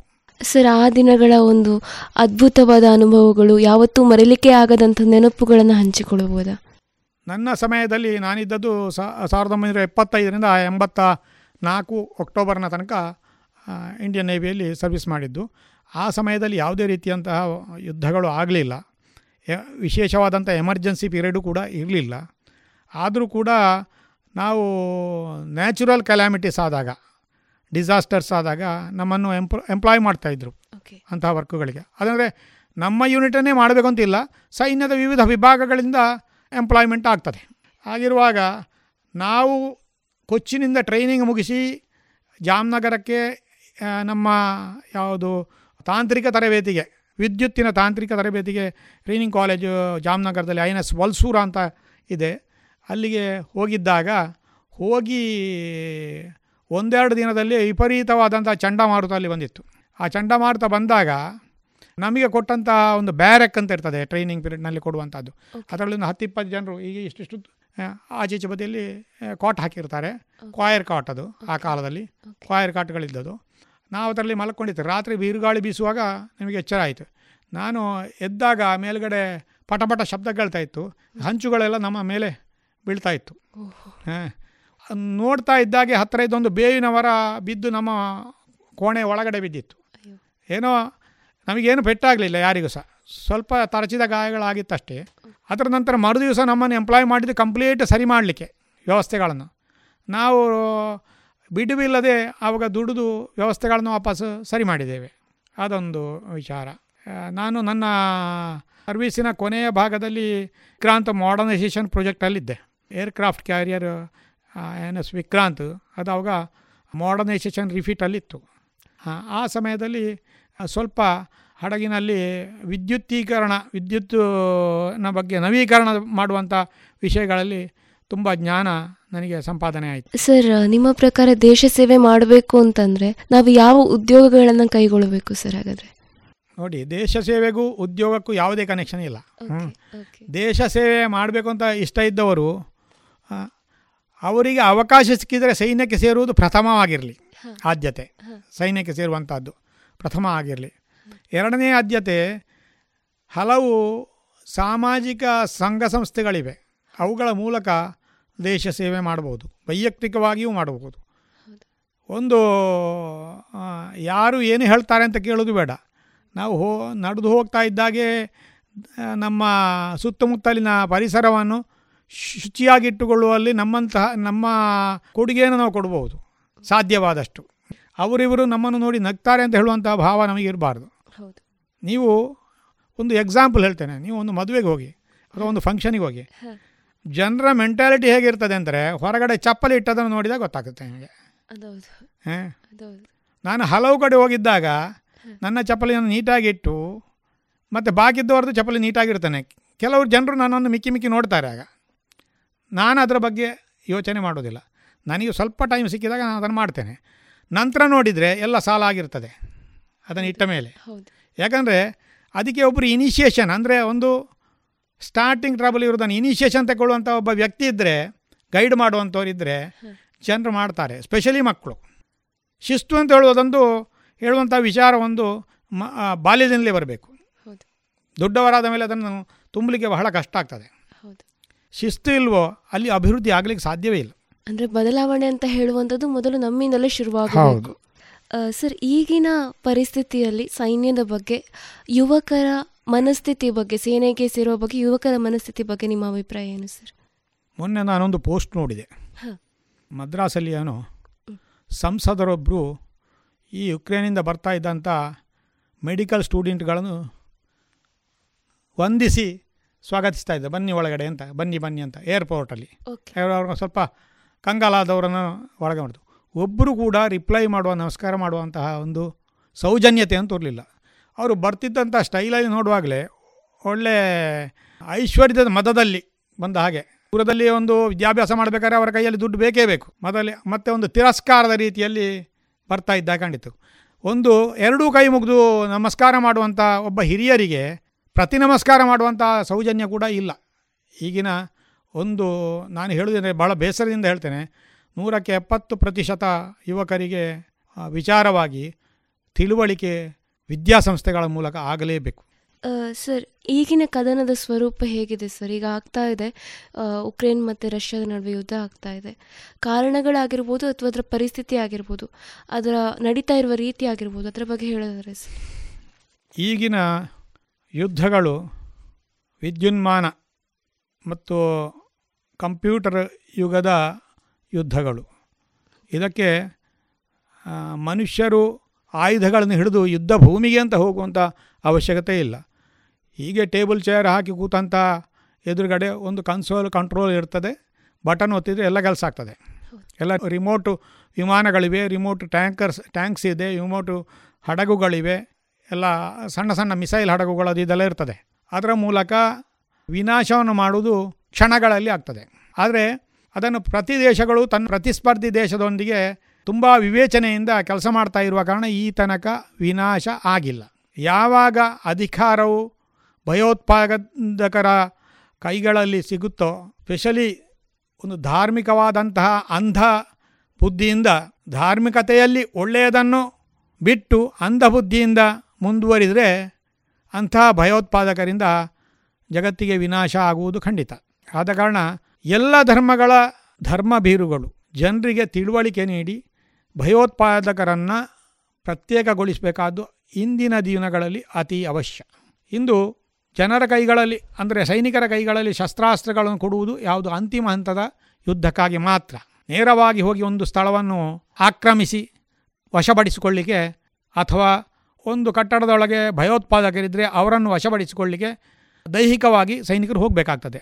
ಅದಿಲ್ಲವಾದರೆ ಯುದ್ಧವನ್ನು ಮುಗಿಸಲಿಕ್ಕೆ ಶಸ್ತ್ರಾಸ್ತ್ರಗಳು ಶಸ್ತ್ರಾಸ್ತ್ರ ಸಹಿತವಾದಂಥ ವಾಹನಗಳು ವಿಮಾನಗಳು ಹಡಗುಗಳು ಧಾರಾಳ ಸಾಕು. ಸರ್ ಈಗ ಸೈನ್ಯಕ್ಕೆ ಸೇರ್ಲಿಕ್ಕೆ ಬಯಸ್ತಾ ಇರುವಂಥ ಯುವಕರಿಗೆ ಯುವತಿಯರು ಕೂಡ ಈ ರೀತಿಯಾಗಿ ಯೋಚನೆ ಮಾಡ್ತಿದ್ರೆ ಸೇನೆಗೆ ಸೇರಬೇಕು ದೇಶ ಸೇವೆ ಮಾಡಬೇಕು ಅಂತ. ಈ ಯುವ ಜನತೆಗೆ ನೀವು ಏನು ಹೇಳಲಿಕ್ಕೆ ಇಷ್ಟಪಡ್ತೀರಿ ಸರ್? ನಮ್ಮ ಕಾಲದಲ್ಲಿ ಯುವತಿಯರಿಗೆ ಅವಕಾಶ ಇರಲಿಲ್ಲ. ಈಗ ಉಂಟು. ಸೈನ್ಯದಲ್ಲಿ ಅವರಿಗೆ ಸುರಕ್ಷತೆಯೂ ಉಂಟು. ಏನೂ ತೊಂದರೆ ಇಲ್ಲ. ಮತ್ತು ಪುರುಷರಿಗೆ ಸರಿಸಮಾನರಾಗಿ ಸ್ತ್ರೀಯರು ಸೈನಿಕರಾಗಿ ಕೆಲಸ ಮಾಡಬಹುದು. ಎಲ್ಲ ರೀತಿಯಲ್ಲಿ ಸಹ. ಎಲ್ಲ ರೀತಿಯ ಟ್ರೈನಿಂಗು ಅವರಿಗೆ ಸಿಗ್ತದೆ. ಒಂದು ಅಂದರೆ ಮಾನಸಿಕ ದೃಢತೆ ಬೇಕು. ಮಾನಸಿಕ ದೃಢತೆ ಇಲ್ಲದಿದ್ದು ಹುಡುಗಾದರೂ ಹುಡುಗಿಯಾದರೂ. ಅವರು ಸೈನ್ಯದಲ್ಲಿ ಬದುಕಲಿಕ್ಕೆ ಸಾಧ್ಯ ಇಲ್ಲ. ಯಾಕಂದರೆ ಅಷ್ಟು ದೃಢ ಮನಸ್ಸು ಇಲ್ಲದೆ ಸೈನ್ಯದ ಒಳಗೆ ಅವರು ಆಯ್ಕೆಯೂ ಆಗುವುದಿಲ್ಲ. ಅದನ್ನು ಅದರ ಬಗ್ಗೆ ಸರಿಯಾದ ಪರೀಕ್ಷೆಗಳು ಇರುತ್ತದೆ ಆದ್ಯತೆಯ ಮಟ್ಟಿಗೆ ಹೇಳುವುದಿದ್ದರೆ ಎಲ್ರಿಗೂ ಸಾವಿರ ಜನರಲ್ಲಿ ಒಬ್ಬರು ಸಿಲೆಕ್ಷನ್ ಆದ ನಾನು ಕೂಡ ಹಾಗೆ ಸಿಲೆಕ್ಷನ್ ಆದವನು ಇಲ್ಲಿ ಒಬ್ಬ ಸೈನಿಕನಾಗಿ ಹ್ಞೂ ಅದೇ ರೀತಿಯಲ್ಲಿ ಈಗ ಕಾಲೇಜುಗಳಿಗೆ ಅಥವಾ ಗ್ರ್ಯಾಜುಯೇಷನ್ ಕ್ಲಾ ಕಾಲೇಜುಗಳಿಗೆ ಬರ್ತಾರೆ ಸಿಲೆಕ್ಷನ್ಗೆಲ್ಲ ಒಂದೊಂದು ಕಾಲೇಜಿಂದ ಒಬ್ಬ ಅಥವಾ ಇಬ್ಬರು ಮಾತ್ರ ಸಿಲೆಕ್ಷನ್ ಆಗೋದು ಅದಕ್ಕಿಂತ ಜಾಸ್ತಿ ಆಗೋದಿಲ್ಲ ಅವರಿಗೆ ಅವರಲ್ಲಿ ಅಂತಹ ಎಬಿಲಿಟಿಗಳನ್ನು ಎಬಿಲಿಟಿಗಳನ್ನು ಗುರುತಿಸಿ ತಗೊಳ್ತಾರೆ ಅಂತಹ ಅವಕಾಶ ಸಿಕ್ಕಿದರೆ ಪ್ರಥಮ ಆದ್ಯತೆ ಅದಕ್ಕೆ ಇರಲಿ. ಅದಲ್ಲಿ ನಿಮ್ಮ ಐ ಟಿ ಬಿ ಟಿಗಿಂತ ಎಷ್ಟು ಹೆಚ್ಚಿನ ಮೇಲ್ಮಟ್ಟದ ವಿಷಯಗಳನ್ನು ಕಲಿಯುವಂಥ ಅವಕಾಶಗಳು ಅದಲ್ಲಿ ಇವೆ. ಇಂದಿನ ದಿನಗಳಲ್ಲಿ ಹೌದು ಐ ಟಿ ಬಿ ಟಿಗಳ ಕೆಲಸಗಳು ಒಳ್ಳೆಯ ಕೆಲಸಗಳೇ. ಆದರೆ ಅಲ್ಲಿ ನಮ್ಮ ಕೇವಲ ಆ ವ್ಯವಸ್ಥೆಗೆ ಸಂಬಂಧಪಟ್ಟ ವಿಷಯಗಳಲ್ಲದೆ ಅವರಿಗೆ ಸಾಮಾನ್ಯ ಜ್ಞಾನ, ಲೋಕಜ್ಞಾನ ಸಿಗುವಂಥ ಸಂದರ್ಭಗಳು ಬಹಳ ಕಡಿಮೆ. ಆ ವಾತಾವರಣ ಆಗಿರ್ತದೆ ಅವರ ತಪ್ಪು ಅಂತ ಹೇಳೋದಲ್ಲ ಇಡೀ ದಿವಸ ಅದರೇ ಎದುರೇ ಕೂತ್ಕೊಂಡ್ರೆ ಬಾಕಿ ವಿಷಯಗಳು ಗೊತ್ತಾಗೋದು ಹೇಗೆ? ಲೋಕ ಹೇಗೆ ನಡೀತಾ ಅಂತ ಅವ್ರಿಗೆ ಗೊತ್ತೇ ಇರೋದಿಲ್ಲ ಇದು ವಿಷಯ. ಸರ್ ಸೇನೆಯಿಂದ ಸ್ವಯಂ ನಿವೃತ್ತಿಯನ್ನು ಪಡೆದುಕೊಂಡ ನಂತರದ ಬದುಕು ಹೇಗಿತ್ತು ಸರ್? ಸ್ವಯಂ ನಿವೃತ್ತಿ ನಾನು ಪಡ್ಕೊಂಡಿದ್ದು ನಮ್ಮ ಮನೆಯಿಂದ ನನಗೆ ಒತ್ತಡ ಬಂತು. ಅಂದರೆ ವ್ಯವಹಾರ ಇಲ್ಲಿ ಸ್ವಲ್ಪ ಇಂಪ್ರೂವ್ಮೆಂಟ್ ಆಯಿತು ನಮ್ಮದು ಅದಕ್ಕೆ ಸರಿಯಾದಂಥ ವ್ಯವಸ್ಥೆಗಳಾಗಬೇಕಿತ್ತು. ಹಾಗೆ ನನ್ನ ಸಹೋದರರು ನನ್ನನ್ನು ಬರಲಿಕ್ಕೆ ಹೇಳಿದರು. ಹಾಂ, ಅದನ್ನು ಮುಂದೆ ಕೊಂಡೋಗ್ಬೇಕಾದ್ರೆ ನೀನು ಬರಬೇಕಾಗ್ತದೆ ಅಂತ. ಹಾಗೆ ಅವಕಾಶ ಒಂದು ವರ್ಷದಿತ್ತು. ಅದನ್ನು ಸದುಪಯೋಗಪಡಿಸಿಕೊಂಡು ಬಂದೆ. ಬಂದ ಕೂ ಬಂದಾಗ ನನಗೆ ಆ ಸಮಯಕ್ಕೆ ಸರಿಯಾಗಿ ಸಿಗುವಂಥ ಸೌಲಭ್ಯಗಳು ಸ್ವಲ್ಪ ಕಮ್ಮಿ ಆಗುವುದು ಸಹಜ. ಸಹಜವಾಗಿಯೇ ಕಮ್ಮಿಯೇ ಆಗಿದೆ. ಆದರೆ ಆ ಬಗ್ಗೆ ನಾನು ಚಿಂತಿಸಲಿಲ್ಲ. ಬಂದ ಕೂಡಲೇ ಮಾಡಿದಂಥ ಒಂದೆರಡು ವರ್ಷದಲ್ಲಿ ಮಾಡಿದಂಥ ಮೇಜರ್ ವರ್ಕ್ಗಳಲ್ಲಿ ನನಗೆ ಆರ್ಥಿಕವಾದಂಥ ವ್ಯವಸ್ಥೆಗಳು ಧಾರಾಳವಾಗಿ ಆಗಿದೆ. ಏನು ತೊಂದರೆ ಇಲ್ಲ. ಅಲ್ಲಿ ಸಿಕ್ಕಂಥ ಜ್ಞಾನಕ್ಕೆ ಉಂಟಲ್ಲ ನಾನು ಚಿರಋಣಿ ಸೈನ್ಯಕ್ಕೆ. ಯಾಕಂದರೆ ಸೈನ್ಯ ಅಂತ ಹೇಳುವಂಥದ್ದು ಒಂದು ಯೂನಿವರ್ಸಿಟಿ ಟಾಪ್ ಮೋಸ್ಟ್ ಯೂನಿವರ್ಸಿಟಿ ಅಂತ ಹೇಳೋದು ನಾನು. ಹಾಂ ಸೊ ಅಲ್ಲಿ ನಿಮಗೆ ಕಲಿಯುವಂಥ ವಿಷಯಗಳು ಅಬಂಡೆಂಟ್ ಅಂತ ಹೇಳೋದು. ಅದನ್ನು ನಾವು ಇನ್ನೊಂದಕ್ಕೆ ಕಂಪೇರ್ ಮಾಡಲಿಕ್ಕೆ ಸಾಧ್ಯವೇ ಇಲ್ಲ. ಬೇರೆಯವರಿಗೆ ನೋಡಲಿಕ್ಕೂ ಸಾಧ್ಯ ಇಲ್ಲ ಅದನ್ನು. ಅಂತಹ ವ್ಯವಸ್ಥೆಗಳಲ್ಲಿ. ಆ ನಾಲೆಜ್ ನಾನು ಇಲ್ಲಿ ಉಪಯೋಗ ಮಾಡಿದೆ. ನನ್ನ ವ್ಯವಹಾರಗಳು ಅಭಿವೃದ್ಧಿ ಆಯಿತು ಕೆಲಸಕ್ಕೆ ಸೇರುವ ಬದಲು ಕೆಲಸ ಕೊಡುವಂತಹ ಒಬ್ಬ ವ್ಯಕ್ತಿ ಆದೆ ನಾನು. ಹಲವಾರು ಜನರು ಒಂದು ನೂರರಿಂದ ಮೇಲೆ ಜನರು ನನ್ನಿಂದ ಒಂದು ತರಬೇತಿ ಪಡ್ಕೊಂಡು ಒಳ್ಳೆ ಒಳ್ಳೆ ಕೆಲಸಗಳಿಗೆ ಸೇರಿದ್ದಾರೆ. ಒಳ್ಳೆ ಒಳ್ಳೆ ಸ್ಥಳಗಳಲ್ಲಿ ಇದ್ದಾರೆ. ಒಂದು ರೀತಿಯಲ್ಲಿ ಸಾರ್ಥಕ. ಸಂತೋಷ ಉಂಟು. ಅದೆಲ್ಲವೂ ಆದ್ದು ನಾನು ಸೈನ್ಯಕ್ಕೆ ಸೇರಿದ ಕಾರಣವೇ. ಅದರ ಜೊತೆಗೆ ಕೃಷಿಯೊಂದಿಗೆ ಕೂಡ ಒಂದು ನಂಟನ್ನು ಬೆಳೆಸಿಕೊಂಡು. ಹೌದೌದು. ಆ ಕುರಿತಾಗಿ ಸರ್. ಕೃಷಿಯಲ್ಲಿ ನಾನು ನಾನು ಸಂತೋಷಗೊಳ್ತೇನೆ ಗಿಡಗಳೊಂದಿಗೆ ಮಾತಾಡ್ತೇನೆ. ಸೊ ಬೆಳಿಗ್ಗೆ ನನ್ನ ದಿನಚರಿ ಅಲ್ಲಿ ಸೈನ್ಯದಲ್ಲಿ ಹೇಗಿತ್ತು ಹಾಗೆ ಈಗಲೂ ಕೂಡ ಇದೆ. ಈಗ ಆಯಿತು. ಸೀನಿಯರ್ ಸಿಟಿಸನ್ ಆಗಿ ಐದು ವರ್ಷ ಕಳೆಯಿತು. ಆದರೂ ಕೂಡ ಆ ಸಂತೋಷ ಇದೆ. ನಿತ್ಯ ತೋಟಕ್ಕೆ ಹೋಗೋದು ಗಿಡಗಳಿಗೆ ನೀರು ಹಾಕುವುದು. ಹಾಗೆ ಓಡಾಟ ಮಾಡ್ತಾ ಇರೋ ಪಶು ಪಕ್ಷಿ ಪ್ರಾಣಿಗಳು ಅದೆಲ್ಲ ನನಗೆ ಬಹಳ ಇಷ್ಟ. ಒಂದು ರೀತಿಯಲ್ಲಿ ನೆಮ್ಮದಿಯನ್ನು ತರುವ ನೆಲದ ನೆಲದ ನೆಲವೇ. ಎಲ್ಲ ಸಕಲ ಜೀವಿಗಳಲ್ಲಿ ಖುಷಿ ಇರ್ತದೆ. ಹೌದು ಸರ್. ಸರ್ ನೀವು ಕೊಳಲು ಮತ್ತು ಮೌತಾರ್ಗೆನ್ ಜೊತೆ ಸ್ವಲ್ಪ ನಂಟನ್ನು ಬೆಳೆಸಿಕೊಂಡಿದ್ದೀರಿ ಅಂತ ಕೇಳಿದ್ವಿ. ಸೊ ಅದರ ಅನುಭವಗಳು ಸರ್ ಆ ಹವ್ಯಾಸ ಹೇಗೆ ಬೆಳೆಯಿತು ಸರ್? ಗಂಜಿನಲ್ಲಿ ಜಾತ್ರೆಗೆ ಹೋಗ್ತಿದ್ದಾಗ ಕೊಳಲು ನೋಡ್ತಾ ಇದ್ದೆ ನಾನು ಜಾತ್ರೆಯಲ್ಲಿ. ಪ್ರತಿ ಬಾರಿ ಕೊಳಲು ತಗೊಂಡು ಬರೆದು ಮನೆಯಲ್ಲಿ ಊದ್ಲಿ ಊದಲಿಕ್ಕೆ ಪ್ರಯತ್ನ ಮಾಡೋದು ಅದು ಆಗಲಿಲ್ಲ. ಸೊ ಮತ್ತು ನನ್ನ ಆಸೆಯನ್ನು ಮನೆಯಲ್ಲಿ ಹೇಳಿದ್ದೆ ಕೂಡ. ಆದರೆ ಆಗಿನ ಪರಿಸ್ಥಿತಿಯಲ್ಲಿ ಅವರಿಗೆ ಕಳಿಸುವಂಥ ವ್ಯವಸ್ಥೆ ನಮ್ಮ ಮನೆಯಲ್ಲಿ ಅಂತಲ್ಲ ಹೆಚ್ಚಿನ ಮನೆಗಳಲ್ಲಿ ಸಾಧ್ಯ ಇರಲಿಲ್ಲ. ಕಾರಣ ಎಜುಕೇಷನ್ ಕೊಡೋದೇ ಭಾಳ ಕಷ್ಟದಲ್ಲಿ. ಸೊ ಆಗಲಿಲ್ಲ. ಮತ್ತು ಡಿಫೆನ್ಸಿಗೆ ಜಾಯಿನ್ ಆದ ಮೇಲೆ ಮೌತ್ ಆರ್ಗಾನಲ್ಲಿ ಕೂಡ ನನಗೆ ಚಿಕ್ಕ ಬಾಲ್ಯದಲ್ಲೇ ಆಸಕ್ತಿ ಇತ್ತು. ಡಿಫೆನ್ಸಿಗೆ ಜಾಯಿನ್ ಆದಮೇಲೆ ಸಮಯ ಕಳೀಲಿಕ್ಕೆ ಅಂತ ಸಿಟಿಗೆ ಬಾಂಬೆಯಲ್ಲಿ ಸಿಟಿಗೆ ಹೋದಾಗ ಒಂದು ಪರ್ಚೇಸ್ ಮಾಡಿ ತಗೊಂಡು ಬಂದೆ. ಟ್ವೆಂಟಿ ಫೈವ್ ರುಪೀಸ್ ಇತ್ತು ಅದಕ್ಕೆ. ಈಗ ಅದೇ ಮೌತ್ ಆರ್ಗನಿಗೆ ಸಾಧಾರಣ ತೌಸಂಡ್ ರುಪೀಸ್ ಇದೆ. ಅದರಲ್ಲಿ ಅಭ್ಯಾಸ ಮಾಡಿಕೊಂಡೆ. ಪ್ರಥಮವಾಗಿ ಬಾರಿಸಿದ್ದು ಜನಗಣಮನ. ಅದು ಮೊದಲು ಮೊದಲಾಗಿ ಬಾರಿಸಲಿಕ್ಕೆ ಅದನ್ನು ನುಡಿಸಲಿಕ್ಕೆ ಭಾಳ ಸುಲಭ ಆಗ್ತದೆ. ಹಾಗೆ ನಿಧಾನ ಸ್ವ ಸ್ವಂತವಾಗಿ ನಾನು ಕಲ್ತದ್ದು. ಮತ್ತು ವಾಪಸ್ ಬಂದ ಮೇಲೆ ಟೂ ತೌಸಂಡ್ ಒನ್ನಲ್ಲಿ ನನ್ನ ಮಗಳನ್ನು ಯಕ್ಷಗಾನ ಕ್ಲಾಸಿಗೆ ಸೇರಿಸಿದ್ದೆ. ಅಲ್ಲಿ ಯಕ್ಷಗಾನ ಕ್ಲಾಸಿಗೆ ಅವಳು ಹೋಗ್ತಾ ಇದ್ದಾಗ ಹತ್ತಿರದಲ್ಲಿ ಕೊಳಲು ವಾದನ ಮಾಡ್ತಾಯಿದ್ದು ಅವರು. ಬಡಕೀಲ ವೆಂಕಪ್ಪಯ್ಯ ವಿದ್ವಾನ್. ಅವರು ನನ್ನ ಗುರುಗಳು. ಅವರಲ್ಲಿ ಒಂದು ವರ್ಷ ನಾನು ಕೊಳಲು ವಾದನ ಬೇಸಿಕ್ಸ್ ಕಲಿತೆ. ಅವ್ರ ಹತ್ರ ಹೇಳಿದೆ. ನನಗೇನೂ ಅಲ್ಲ. ಸ್ವಲ್ಪ ಜನಪದ ಹಾಡುಗಳು ಅದೇ ಇದೆಲ್ಲ ಕಲಿ ಹಾಡಬೇಕು ಅಂತ ಮನಸ್ಸಲ್ಲಿ ಇರೋದು.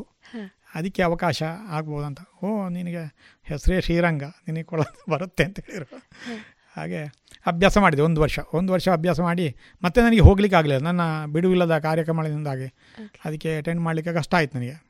ಸೊ ನಾನು ನಿತ್ಯ ಅಭ್ಯಾಸ ಮಾಡ್ತಾಯಿದ್ದೆ ಅದು ಹಾಗೆ ನನಗೆ ಅದು ಸರಿಗಮ ಪದನಿಸದ ಮೂಲಕ ನುಡಿಸುವುದರಿಂದ ನನ್ನ ಬೆರಳುಗಳಲ್ಲಿ ಅದು ಸೆಟ್ ಆಗಬೇಕು ಅಂತ ಇತ್ತು. ಅದಾಗಿದೆ ಈಗ ಏನು ತೊಂದರೆ ಇಲ್ಲ. ಯಾವ ರಾಗ ಏನು ಅಂತ ನನಗೆ ಗೊತ್ತಾಗೋದಿಲ್ಲ. ಆದರೆ ನಾನು ನುಡಿಸ್ತೇನೆ. ಹವ್ಯಾಸಿ. ಹವ್ಯಾಸಿಯಾಗಿ ಜನಪದಗಳು ಮತ್ತು ಹಳೆಯ ಸಿನಿಮಾದ ಹಾಡುಗಳು ಅದು ಇದೆಲ್ಲ ಮತ್ತು ವೇದ ಮಂತ್ರಗಳು ಅದೆಲ್ಲ ನುಡಿಸ್ತೇನೆ. ಮನಸ್ಸಿಗೆ ಮುದವನ್ನು ನೀಡಲಿಕ್ಕಾಗಿ ಹೌದೌದು ಹೌದು. ಸರ್ ಕುಟುಂಬದ ಬಗ್ಗೆ? ನನ್ನ ಶ್ರೀಮತಿ ಜಯಂತಿ ಶಾಸ್ತ್ರೀಯ ಸಂಗೀತ ಸೀನಿಯರ್ ಆಗಿದೆ. ಸಾಧಾರಣ ಮದುವೆಯ ಮೊದಲು ಮತ್ತು ಮದುವೆಯ ನಂತರ ಸಾಧಾರಣ ನೂರಕ್ಕೂ ಹೆಚ್ಚು ಕಚೇರಿ ಕೊಟ್ಟಿದ್ದಾರೆ. ಮತ್ತು ಮದುವೆ ಆದ ಮೇಲೆ ಅಂದಿನ ಕಾಲದ ಪರಿಸ್ಥಿತಿಗೆ ಹೊಂದಾಣಿಕೆ ಮಾಡಿಕೊಂಡು ಒಂದು ಗೃಹಿಣಿಯಾಗಿ ಅವಳ ಜವಾಬ್ದಾರಿಯನ್ನು ಅವಳಾಗಿ ವಹಿಸಿಕೊಂಡ ಕಾರಣ ಈ ಸಂಗೀತ ಹಿಂದೆ ಬಿತ್ತು. ಅರೆ ಬಹಳ ಉತ್ತಮ ಸ್ವರ ಉಂಟು ನನ್ನ ಮಿಸ್ಸಸ್ ಅಂತ ಹೇಳೋದಲ್ಲ. ಹಾಗೆಯೇ ಮಗಳು ಕೂಡ ಕಲ್ತಿದ್ದಾಳೆ. ಅವಳು ಜೂನಿಯರ್ಸ್ ಮಾಡಿದ್ದಾಳೆ. ಒಬ್ಬಳೆ ಮಗಳು. ಮತ್ತು ಎಂ ಟೆಕ್ ಆಗಿ ವಿವೇಕಾನಂದ ಇಂಜಿನಿಯರಿಂಗ್ ಕಾಲೇಜಲ್ಲಿ ಆದ್ದು. ಒಂದು ಒಳ್ಳೆ ಕಂಪನಿಗೆ ಜಾಯ್ನ್ ಆಗಿದ್ಲು. ಒಂದೂವರೆ ವರ್ಷ ವರ್ಕ್ ಮಾಡಿದ್ಲು. ನಂತರ ಬೇರೆ ಕಂಪನಿಗೆ ಸೇರಿದ್ಲು. ಈಗ ಮದುವೆ ಆದಮೇಲೆ ಜಾಬ್ ಬಿಟ್ಟಿದ್ದಾಳೆ. ಯಾಕಂದರೆ ಮಗುವಿನ ಲಾಲನೆ, ಪಾಲನೆ ಉಂಟು. ಅವಶ್ಯಕತೆಗೆ ಬೇಕಾಗಿ ಇದರಲ್ಲಿ ಗೆಸ್ಟ್ ಲೆಕ್ಚರ್ ಕಾಲೇಜಲ್ಲಿ ಜಾಯ್ನ್ ಆಗಿದ್ದಾಳೆ. ಸ್ವಲ್ಪ ಸಮಯ ಬಂದಳು ಮತ್ತು ಈ ಮಗುವಿನ ವಿಚಾರವಾಗಿ ನಿಲ್ಲಬೇಕಾಗಿ ಬಂತು ಮನೆಯಲ್ಲಿ. ಸರ್, ಕೊನೆಯದಾಗಿ, ಸಮಾಜಕ್ಕೆ ಮತ್ತು ಯುವಜನತೆಗೆ ನಿಮ್ಮ ಕಡೆಯಿಂದ ಒಂದು ಸಂದೇಶ. ನನಗಾಗಿ ಶಿಸ್ತುಬದ್ಧವಾಗಿ ಬದುಕಬೇಕು. ನಾವು ಶಿಸ್ತುಬದ್ಧವಾಗಿ ಬದುಕಿದರೆ ನಮ್ಮ ಮನೆ ಶಿಸ್ತುಬದ್ಧವಾಗಿರ್ತದೆ ನಮ್ಮಲ್ಲಿ ಪ್ರೀತಿ, ಪ್ರೇಮ, ವಿಶ್ವಾಸ ನಮ್ಮಲ್ಲಿ ಮೂಡಿಸಿಕೊಳ್ಬೇಕು. ಎದುರಿದ್ದವ ಏನಾದರೂ ಒಂದು ಕೊಂಕು ಮಾತಾಡಿದರೆ ಅದಕ್ಕೆ ಉತ್ತರ ಕೊಡುವುದೇ ಬೇಡ. ಅದು ಅವರ ಸ್ವಭಾವ. ಅದು ನಮಗೆ ಅದಕ್ಕೆ ನಾವು ಉತ್ತರ ಕೊಟ್ಟರೆ ಮಾತ್ರ ಅಲ್ಲಿ ಪ್ರತಿಕ್ರಿಯೆಯಿಂದ ಬೇರೆ ವಿಷಯಗಳು ಶುರುವಾಗ್ತದೆ. ಅದು ಅವರ ಅಜ್ಞಾನ ಅದನ್ನು ಅಲ್ಲಿಗೆ ಬಿಟ್ಟು ಬಿಡಬೇಕು. ನಾವು ಹುಟ್ಟಿ ಬೆಳೆದ ನೆಲ ನಮ್ಮ ಪರಿಸರ ನಮ್ಮೊಂದಿಗೆ ಬದುಕುವ ಜನರೊಂದಿಗೆ ಕ್ಷಣಕಾಲದ ಈ ಜೀವನವನ್ನು ಸುಂದರವಾಗಿ ಮಾರ್ಪಡಿಸಿಕೊಳ್ಳುವುದು ನಮ್ಮ ಕೈಯಲ್ಲಿದೆ. ಅದನ್ನು ನಾವು ಮಾಡಬೇಕಾದ್ದು ಆವಾಗ ದೇಶವೂ ಒಳ್ಳೆಯದಾಗ್ತದೆ ಸಮಾಜವೂ ಒಳ್ಳೆಯದಾಗ್ತದೆ. ಧನ್ಯವಾದಗಳು ಧನ್ಯವಾದಗಳು. ಇದುವರೆಗೆ ದೇಶ ರಕ್ಷಣೆ ನಮ್ಮ ಹೊಣೆ ನಾಲ್ಕನೇ ಸರಣಿ ಕಾರ್ಯಕ್ರಮದಲ್ಲಿ ಭಾರತೀಯ ನೌಕಾದಳ ಸೇನೆಯಲ್ಲಿ ವಿದ್ಯುತ್ ತಾಂತ್ರಿಕ ಪರಿಣತಿಯ ಅನುಭವಗಳ ಕುರಿತು ಪುಣಚ ಗ್ರಾಮ ಮಣಿಲದ ಶ್ರೀರಂಗ ಶಾಸ್ತ್ರಿ ಅವರ ಸೈನ್ಯದ ವೃತ್ತಿ ಬದುಕಿನ ಅನುಭವಗಳ ಮಾತುಗಳನ್ನು ಕೇಳಿದಿರಿ.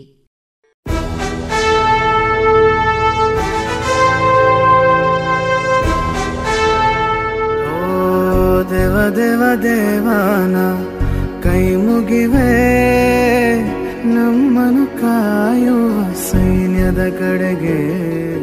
ದೇಶ ರಕ್ಷಣೆ ನಮ್ಮ ಹೊಣೆ ಪ್ರೇರಣಾದಾಯಕ ಸರಣಿ ಕಾರ್ಯಕ್ರಮ.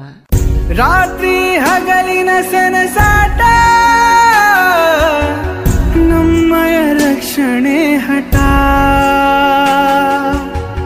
ಭಯವೇ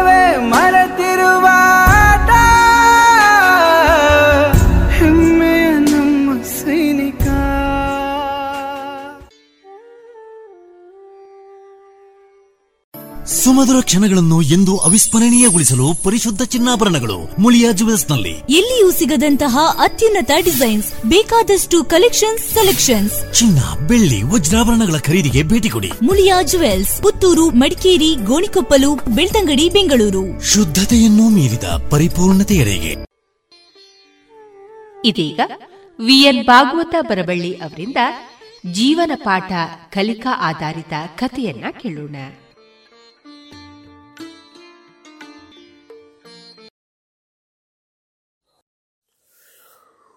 ಒಮ್ಮೆ ಗಾಂಧೀಜಿಯವರು ನಿಮಗೆ ಗೊತ್ತುಂಟಲ್ಲ, ನಮ್ಮ ದೇಶದಲ್ಲಿ ನಾವು ಅವರನ್ನು ಬಾಪೂಜಿ ಎಂಬುದಾಗಿ ಗೌರವಿಸ್ತೇವೆ ಅವರ ಮೊದಲ ಹೆಸರು ಮೋಹನದಾಸ ಎಂಬುದಾಗಿ. ಅವರು ಪ್ರಾಥಮಿಕ ಶಾಲೆಗೆ ಹೋಗುತ್ತಾ ಇರುವಾಗ ಒಮ್ಮೆ ಅವರ ಶಾಲೆಗೆ ಇನ್ಸ್ಪೆಕ್ಟರು ಬಂದರು, ಅಂದರೆ ತಪಾಸಣಾಧಿಕಾರಿಗಳು.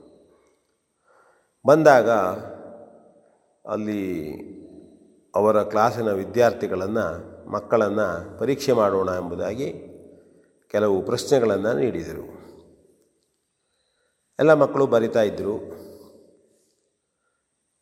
ಇನ್ಸ್ಪೆಕ್ಟರು ನೋಡ್ತಾ ಇದ್ದರು ಶಾಲೆಯಲ್ಲಿ ಕಲಿಸಿದಂತಹ ಗುರುಗಳು ಓಡಾಡ್ತಾ ಇದ್ದರು ಒಂದು ಪ್ರಶ್ನೆಗೆ ಉತ್ತರ ಬರಲಿಲ್ಲ. ಕೆಲವು ಮಕ್ಕಳು ಆಚೀಚೆ ನೋಡಿ ಬರಿತಾ ಇದ್ದರು ಕೆಲವು ಮಕ್ಕಳು ಏನು ಮಾಡಬೇಕು ಎಂಬುದಾಗಿ ತಳಮಳಿಸ್ತಾ ಇದ್ದರು ಗಾಂಧೀಜಿಯವರಿಗೂ ಆ ಕ್ವಶ, ಉತ್ತರ ಬರಲಿಲ್ಲ. ಅವರು ಸುಮ್ಮನೆ ಕುಳಿತರು.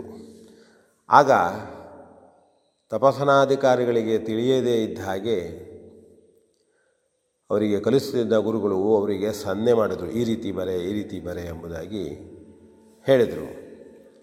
ಆದರೆ ಗಾಂಧೀಜಿ ಅದನ್ನು ಮಾಡಲಿಲ್ಲ. ಮಾಡೋದಿಲ್ಲ. ಹೇಳುವ ರೀತಿಯಲ್ಲಿ ತಲೆಯನ್ನು ಅಲ್ಲಾಡಿಸಿದರು ಹಾಗೇ ಕುಳಿತರು. ನಂತರದಲ್ಲಿ ಪರೀಕ್ಷೆ ಮುಗಿದ ನೋಡಿದರು. ಎಲ್ಲರೂ ಕೆಲ ಜನ ಕಾಪಿ ಹೊಡೆದರು ಕೆಲವು ಜನ ಹೇಳಿದ್ದನ್ನು ನೋಡಿ ಎಲ್ಲ ಸರಿಯಾಗಿ ಬರೆದಿದ್ದರು ಆದರೆ ಮೋಹನದಾಸ ಮಾತ್ರ ಅದನ್ನು ತಪ್ಪಾಗಿಯೇ ಬರೆದಿದ್ದ. ಇನ್ಸ್ಪೆಕ್ಟರ್ ಹೇಳಿದರು, ಇನ್ನೊಮ್ಮೆ ಚೆನ್ನಾಗಿ ಬರೀ ಎಂಬುದಾಗಿ ಹೇಳಿ ಹೊರಟರು. ಅವರು ಇನ್ಸ್ಪೆಕ್ಟರ್ ಹೋದ ಮೇಲೆ ಕಲಿಸಿದಂಥ ಗುರುಗಳಿಗೆ ಮೋಹನದಾಸನ ಮೇಲೆ ಸ್ವಲ್ಪ ಸಿಟ್ಟು ಬಂತು. ಯಾಕೋ ಮೋಹನದಾಸ, ನೀನು ಚೆನ್ನಾಗಿ ಬರೆದು ಇನ್ಸ್ಪೆಕ್ಟರ್ ಮುಂದೆ ಹೊಗಳಿಸಿಕೊಳ್ಳಲಿ. ಶಾಬಾಸ್ ಅಂತ ಹೇಳಿ ನಿನಗೆ ಎಂಬುದಾಗಿ ನಾನು ನಿನಗೆ ಹೇಳಿದೆ, ನೀ ಯಾಕೆ ಮಾಡಲಿಲ್ಲ ಅದನ್ನು ಅಂತ ಕೇಳಿದರು. ಆಗ ಮೋಹನದಾಸರು ಹೇಳಿದ್ದು, ಇಲ್ಲ, ನಕಲನ್ನು ಮಾಡಬಾರದು. ನೀವೇ ಹೇಳಿದಂಥದ್ದು ಮಕ್ಕಳು ನಕಲು ಮಾಡಿದರೆ ತಪ್ಪು ಎಂಬುದಾಗಿ ನಮಗೆ ಕಲಿಸಿದ್ದು. ಹಾಗಾಗಿ ನಾನು ನಕಲನ್ನು ಮಾಡುವುದಿಲ್ಲ. ಇದು ನಮಗೆ ಒಳ್ಳೆಯದಲ್ಲ. ಆದ್ದರಿಂದ ಕ್ಷಮಿಸಬೇಕು ಎಂಬುದಾಗಿ ಹೇಳಿದ. ಹೀಗೆ ಗಾಂಧಿಯವರು ಈ ಸಂದರ್ಭದಲ್ಲಿಯೂ ಸಹಿತ ನಕಲು ಮಾಡಲಿಕ್ಕೆ ಹೋಗಲಿಲ್ಲ. ಕೆಟ್ಟದ್ದನ್ನು ಮಾಡಲಿಲ್ಲ. ಅವರ ತತ್ವವನ್ನು ಬಿಡಲಿಲ್ಲ. ಅದೇ ರೀತಿಯಾಗಿ ಇನ್ನೊಮ್ಮೆ ಒಂದು ಬಾರಿ ಗಾಂಧೀಜಿಯವರು ಎಲ್ಲೋ ಸಿಕ್ಕಂಥ ಒಂದು ಬೀಡಿಯನ್ನು ಸೇದಿದ್ರಂತೆ. ಕದ್ದು ಸೇದಿದರು. ಅದನ್ನು ಯಾರೋ ಒಬ್ಬ ಹುಡುಗ ನೋಡಿದವ, ಇವನ ಮೇಲೆ ಏನೋ ಸಿಟ್ಟು ಬಂತು ಗಾಂಧಿಯ ಮೇಲೆ, ಮೋಹನದಾಸನ ಮೇಲೆ. ಅವನು ಮೋಹನದಾಸನಿಗೆ ತಿಳಿಯದೇ ಹೋಗಿ ಮೋಹನದಾಸನ ತಂದೆ, ತಂದೆಯವರಲ್ಲಿ ಹೇಳಿದನಂತೆ. ತಂದೆಯವರಿಗೆ ಸಿಟ್ಟು ಬಂತು. ಅವರು ಕೂಡ ನಿಷ್ಠುರವಾದಿಗಳು. ಸತ್ಯವನ್ನೇ ಹೇಳಬೇಕು ಅಂತಕ್ಕಂಥವರು ಮಕ್ಕಳು ಮುಂದೆ ಒಳ್ಳೆಯದಾಗಿ ಬೆಳೆಯಬೇಕು ಒಳ್ಳೆಯ ಸಂಸ್ಕಾರ ಕಲಿಯಬೇಕು ಅಂತ ಇದ್ದಂಥವರು. ತನ್ನ ಮಗ ಈ ರೀತಿ ಮಾಡ್ದ, ಬೀಡಿ ಸೇದಿರಿ ಶುರು ಮಾಡ್ದ ಅಂದರೆ ಪೂರ್ಣ ಹಾಳಾಗಿ ಹೋಗ್ತಾನೆ ಇನ್ನು. ಯಾರೋ ಕೆಟ್ಟವರ ಸಂಘ ಆಗಿದೆ ಅವನಿಗೆ. ಹಾಗಾಗಲಿ ಕೊಡಬಾರದು. ಎಲ್ಲ ಆಲೋಚನೆ ಮಾಡಿ ಮೋಹನದಾಸನನ್ನು ಕರೆದ್ರಂತೆ. ಏನು ಮೋಹನದಾಸ? ಇವತ್ತು ಬೀಡಿ ಸೇದಿದೆಯೇನೋ? ಮೋಹನದಾಸನು ನಿಂತುಕೊಂಡ ಒಮ್ಮೆ. ಸರಿಯಾಗಿ ಹೇಳು ಅಂದಾಗ, ಹೌದು ಅಪ್ಪ, ಬೀಡಿ ಸೇದಿದೆ, ತಪ್ಪು ಮಾಡಿದೆ ತಾನು, ಇನ್ನು ಮುಂದೆ ಸೇದುವುದಿಲ್ಲ ಅಂತ ಹೇಳಿದ.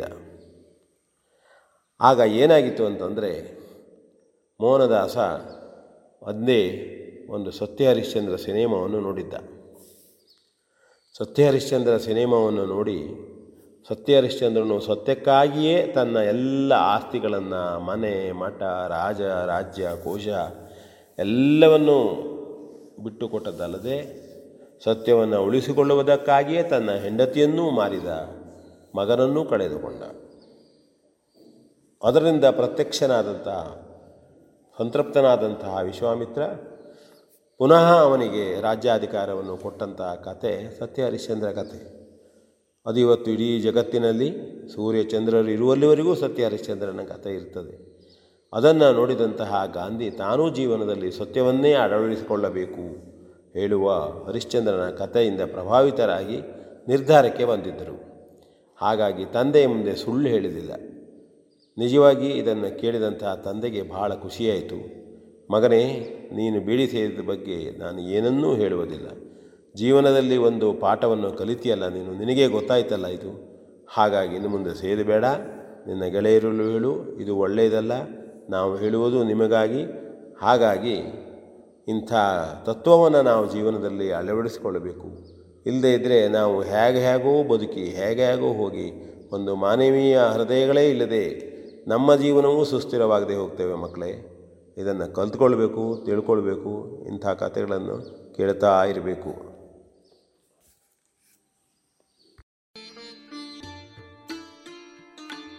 ಇದುವರೆಗೆ ವಿಎನ್ ಭಾಗವತ ಬರಬಳ್ಳಿ ಅವರಿಂದ ಜೀವನ ಪಾಠ ಕಲಿಕಾ ಆಧಾರಿತ ಕಥೆಯನ್ನ ಕೇಳಿದಿರಿ.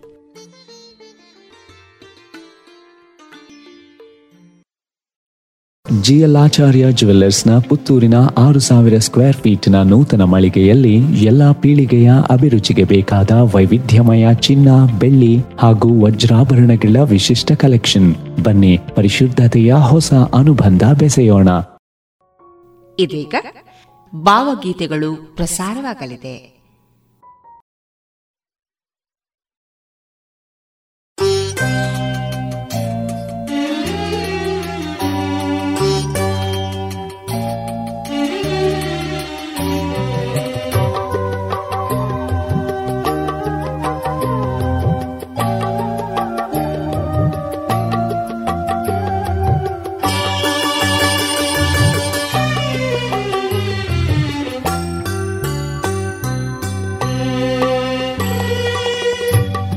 ದೀಪವಿರದ ತಾರಿಯಲ್ಲಿ ದೀಪವಿರದ ತಾರಿಯಲ್ಲಿ ತಡವರಿಸುವ ನುಡಿಗಳೇ.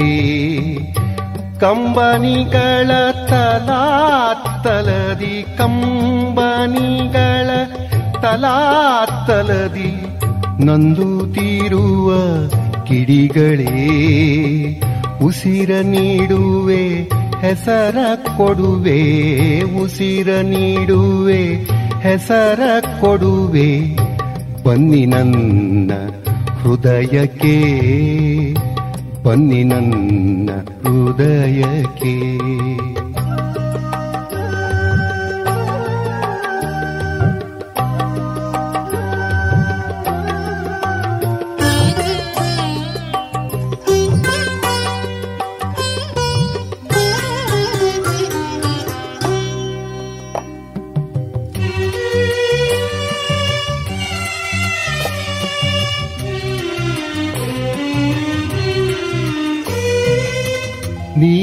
ನೀಲಿಯಲ್ಲಿ ಮೈಯಿಲ್ಲದೆ ತೇಲಾಡುವ ಹನಿಗಳೇ ಬಾಯಿಲ್ಲದ ಮೌನದಲ್ಲಿ ಅಲೆಯುತ್ತಿರುವ ತನಿಗಳೇ ನೀಲಿಯಲ್ಲಿ ಮೈಯಿಲ್ಲದೆ ತೇಲಾಡುವ ಹನಿಗಳೇ ಬಾಯಿಲ್ಲದ ಮೌನದಲ್ಲಿ ಅಲೆಯುತ್ತಿರುವ ದನಿಗಳೇ ಉಸಿರ ನೀಡುವೆ ಹೆಸರು ಕೊಡುವೆ, ಉಸಿರ ನೀಡುವೆ ಹೆಸರು ಕೊಡುವೆ.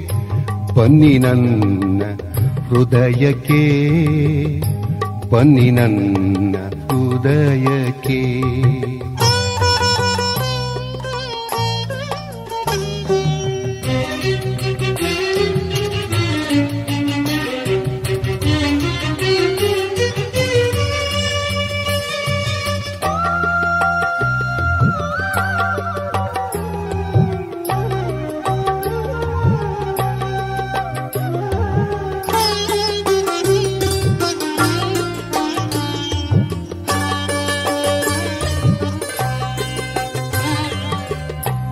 ಜಲವಿಲ್ಲದ ನೆಲಗಳಲ್ಲಿ ಕಮರುತ್ತಿರುವ ಕುಡಿಗಳೇ ಬಿರು ಬಿಸಿಲಿನ ತುಳಿತದಲ್ಲಿ ಸೊರಗಿ ಹೋದ ಮಿಡಿಗಳೇ.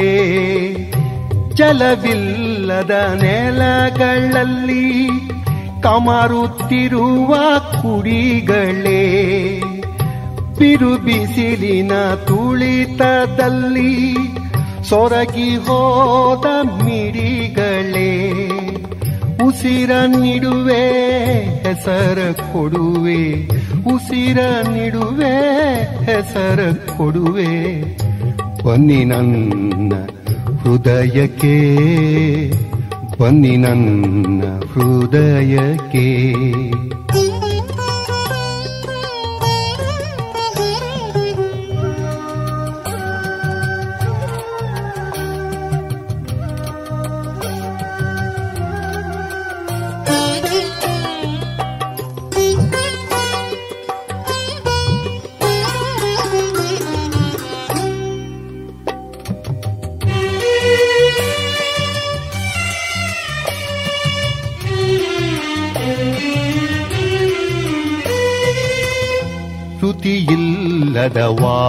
ವಾದ್ಯದಲ್ಲಿ ಗತಿಯಿಲ್ಲದ ಸ್ವರಗಳೇ ಬಿರುಗಾಳಿಗೆ ಗರಿಯುದುರಿದ ಹೊಂಗನಸಿನ ಮರಿಗಳೇ.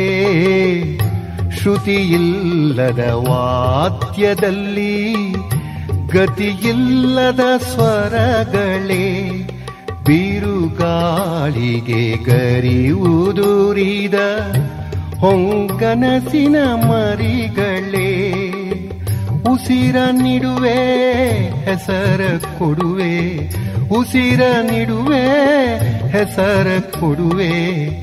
ಬನ್ನಿ ನನ್ನ ಹೃದಯಕ್ಕೆ, ಬನ್ನಿ ನನ್ನ ಹೃದಯಕ್ಕೆ.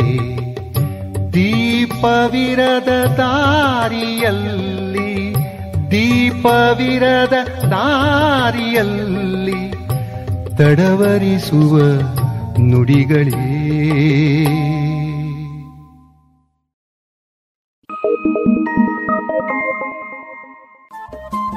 ರೇಡಿಯೋ ಪಾಂಚಜನ್ಯ ತೊಂಬತ್ತು ಬಿಂದು ಎಂಟು ಎಫ್ಎಂ ಸಮುದಾಯ ಬಾನುಲಿ ಕೇಂದ್ರ ಪುತ್ತೂರು. ಇದು ಜೀವ ಜೀವದ ಸ್ವರ ಸಂಚಾರ.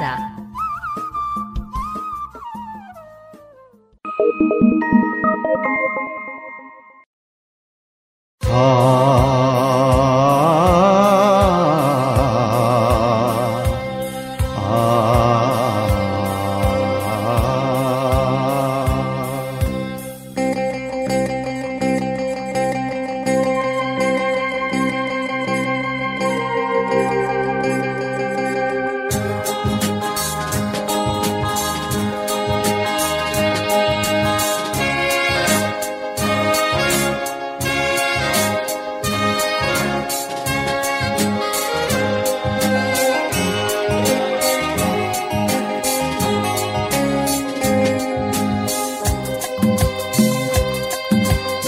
ಹೃದಯವ ನಿನಗೆ ನೀಡಿದೆ ಒಲ ಒಂದೇ ನಿನ್ನಿಂದ ಬಯಸಿದೆ.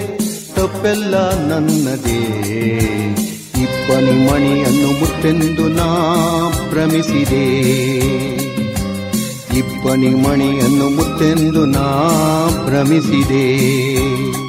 ನನ್ನ ಹೃದಯವ ನಿನಗೆ ನೀಡಿದೆ ಒಲ ಒಂದೇ ನಿನ್ನಿಂದ ಬಯಸಿದೆ. ತಪ್ಪೆಲ್ಲ ನನ್ನದೇ. ಇಬ್ಬನಿ ಮಣಿಯನ್ನು ಮುತ್ತೆಂದು ನಾ ಭ್ರಮಿಸಿದೆ.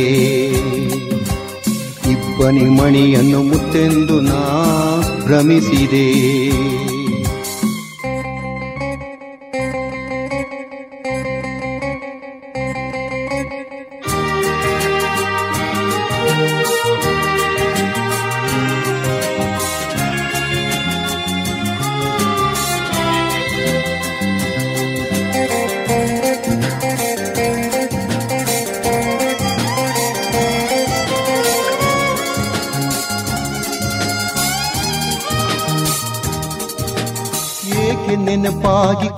ಕಾಡುವೆ ಬಿಡು ನನ್ನನ್ನು ನನ್ನ ಪಾಡಿಗೆ.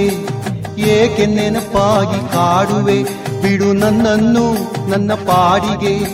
ಹೃದಯದ ಹಸಿ ಕಾಯವ, ಹೃದಯದ ಹಸಿ ಒಲ್ಲೆಯುವೆ ಮರವಿನ ಸೂಜಿಯಲಿ, ದಾರದಲ್ಲಿ ಸೂಜಿಯಲಿ, ದಾರದಲ್ಲಿ. ನನ್ನ ಹೃದಯವ ನಿನಗೆ ನೀಡಿದೆ ಒಲ ಒಂದೇ ನಿನ್ನಿಂದ ಬಯಸಿದೆ, ತಪ್ಪೆಲ್ಲ ನನ್ನದೇ. ಇಪ್ಪನಿ ಮಣಿಯನ್ನು ಮುತ್ತೆಂದು ನಾ ಭ್ರಮಿಸಿದೆ. ಇಪ್ಪನಿ ಮಣಿಯನ್ನು ಮುತ್ತೆಂದು ನಾ ಭ್ರಮಿಸಿದೆ.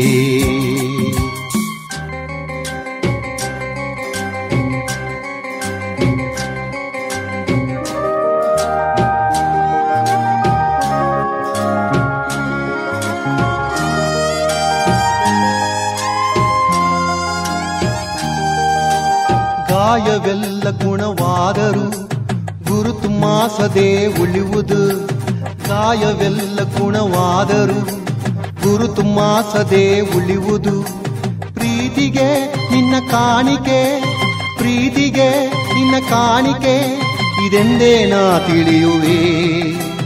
ಒಂದನೇ ಸಲ್ಲಿಸುವೆ ಒಂದನೇ ಸಲ್ಲಿಸುವೆ. ನನ್ನ ಹೃದಯವ ನಿನಗೆ ನೀಡಿದೆ, ಒಲ ಒಂದೇ ನಿನ್ನಿಂದ ಬಯಸಿದೆ. ತಪ್ಪೆಲ್ಲ ನನ್ನದೇ. ಇಬ್ಬನಿ ಮಣಿಯನ್ನು ಮುತ್ತೆಂದು ನಾ ಭ್ರಮಿಸಿದೆ. ಇಬ್ಬನಿ ಮಣಿಯನ್ನು ಮುತ್ತೆಂದು ನಾ ಭ್ರಮಿಸಿದೆ.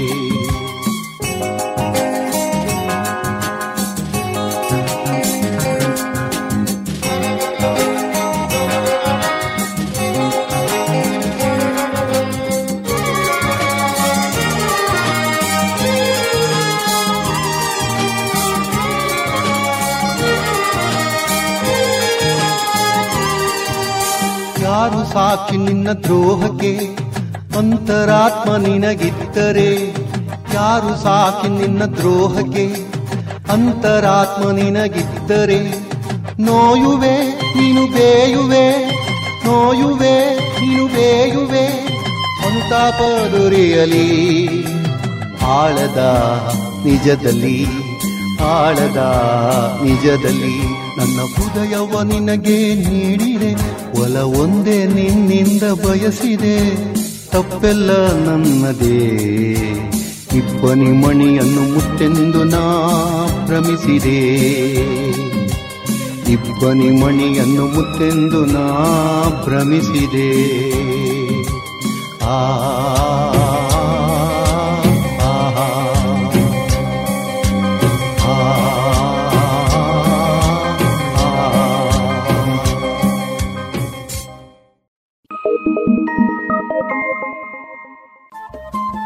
ರೇಡಿಯೋ ಪಾಂಚಜನ್ಯ ತೊಂಬತ್ತು ಬಿಂದು ಎಂಟು ಎಫ್ಎಂ ಸಮುದಾಯ ಬಾನುಲಿ ಕೇಂದ್ರ ಪುತ್ತೂರು. ಇದು ಜೀವ ಜೀವದ ಸ್ವರ ಸಂಚಾರ.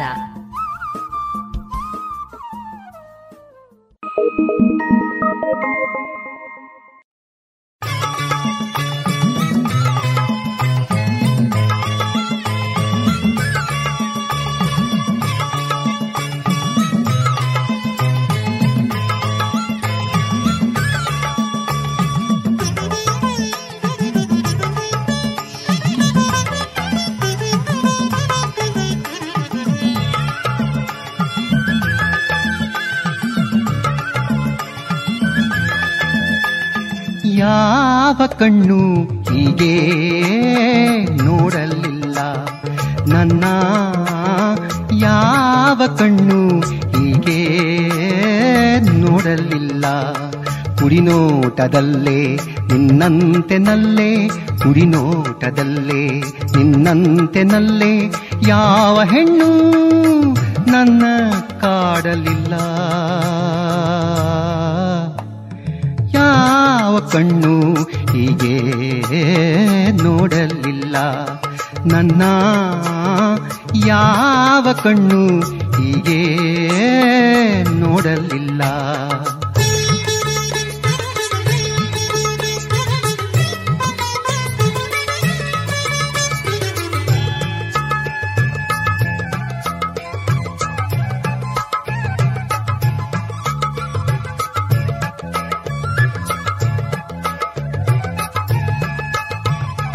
ಒಮ್ಮೆ ಮೋಹಕ ನೋಟ ಹಾಯಿಸಿ, ಇನ್ನೊಮ್ಮೆ ನೋಡದೆ ನೋಯಿಸಿ. ಒಮ್ಮೆ ಮೋಹಕ ನೋಟ ಹಾಯಿಸಿ, ಇನ್ನೊಮ್ಮೆ ನೋಡದೆ ನೋಯಿಸಿ. ಕನಸಲ್ಲು ಬಿಡದೆ ಸತಾಯಿಸಿ, ಕನಸಲ್ಲು ಬಿಡದೆ ಸತಾಯಿಸಿ. ಕಣ್ಣ ಮುಚ್ಚಾಲೆಯನು ಆಡಲಿಲ್ಲ. ಯಾವ ಕಣ್ಣು ಹೀಗೆ ನೋಡಲಿಲ್ಲ. ನನ್ನ ಯಾವ ಕಣ್ಣು ಹೀಗೆ ನೋಡಲಿಲ್ಲ.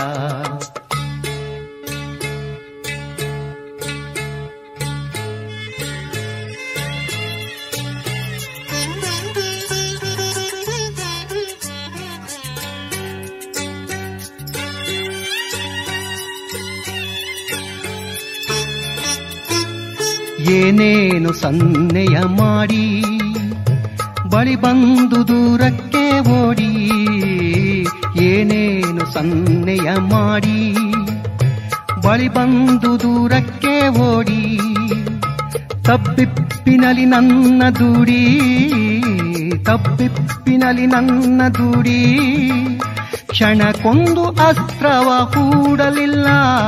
ಯಾವ ಕಣ್ಣು ಹೀಗೆ ನೋಡಲಿಲ್ಲ.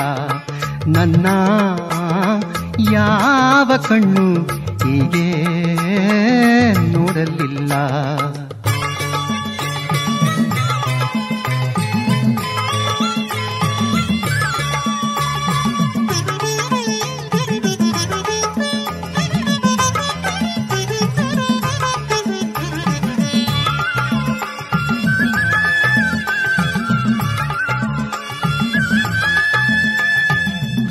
ಹೃದಯದ ತಂತಿಯ ಮಿಡಿದು, ಪ್ರೀತಿಯ ಶ್ರುತಿಯನ್ನು ಹಿಡಿದು ಹೃದಯದ ತಂತಿಯ ಮಿಡಿದು, ಪ್ರೀತಿಯ ಶ್ರುತಿಯನ್ನು ಹಿಡಿದು ತನ್ನ ಗುಟ್ಟನು ತಾನೆ ಒಡೆದು, ತನ್ನ ಗುಟ್ಟನು ತಾನೆ ಒಡೆದು, ಅನುರಾಗ ಗೀತೆಯ ಹಾಡಲಿಲ್ಲ. ಅನುರಾಗ ಗೀತೆಯ ಹಾಡಲಿಲ್ಲ. ಯಾವ ಕಣ್ಣು ಹೀಗೆ ನೋಡಲಿಲ್ಲ. ನನ್ನ ಯಾವ ಕಣ್ಣು ಹೀಗೆ ನೋಡಲಿಲ್ಲ. ಕುಡಿನೋಟದಲ್ಲೇ ನಿನ್ನಂತೆನಲ್ಲೇ ಕುಡಿನೋಟದಲ್ಲೇ ನಿನ್ನಂತೆನಲ್ಲೇ ಯಾವ ಹೆಣ್ಣು ನನ್ನ ಕಾಡಲಿಲ್ಲ. ಯಾವ ಕಣ್ಣು ಹೀಗೆ ನೋಡಲಿಲ್ಲ? ನನ್ನ ಯಾವ ಕಣ್ಣು ಹೀಗೆ ನೋಡಲಿಲ್ಲ?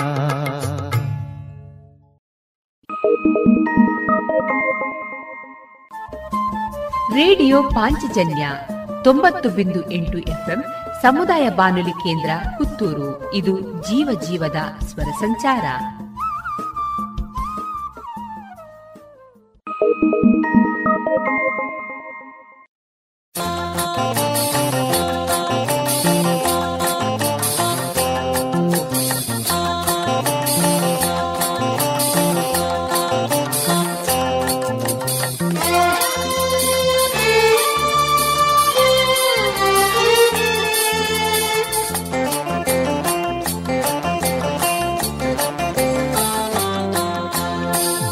ಬಣ್ಣಿಸಲೇ ಹೆಣ್ಣೆ, ಏನು ಬಣ್ಣಿಸಲೆ ಹೆಣ್ಣೆ? ನಿನ್ನ ಮಹಿಮೆಯನು ಏನೆಂದು ಬಣ್ಣಿಸಲೇ? ಬಣ್ಣಿಸಲೆ ಹೆಣ್ಣೆ, ಏನು ಬಣ್ಣಿಸಲೆ ಹೆಣ್ಣೆ? ನಿನ್ನ ಮಹಿಮೆಯನು ಏನೆಂದು ಬಣ್ಣಿಸಲೇ?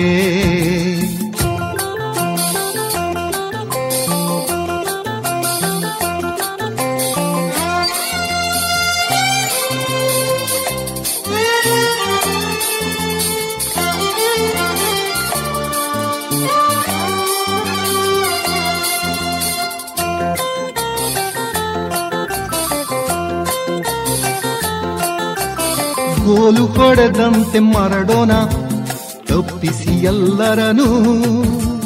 ಮಿಂಚು ನೋಟದಲ್ಲೇ, ನನ್ನೆದೆಯ ಹೊಕ್ಕೆಯಲ್ಲೇ.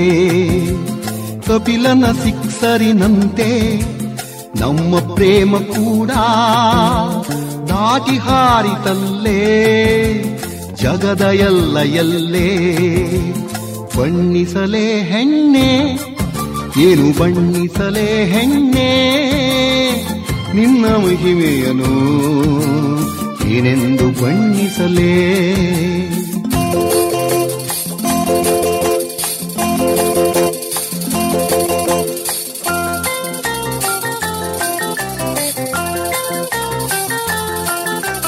ಸೋತಳು ನಿನ್ನಗೆ ಪಿಟಿ ಉಷಾ ಅಡೆತಡೆಗಳ ದಾಟಿ.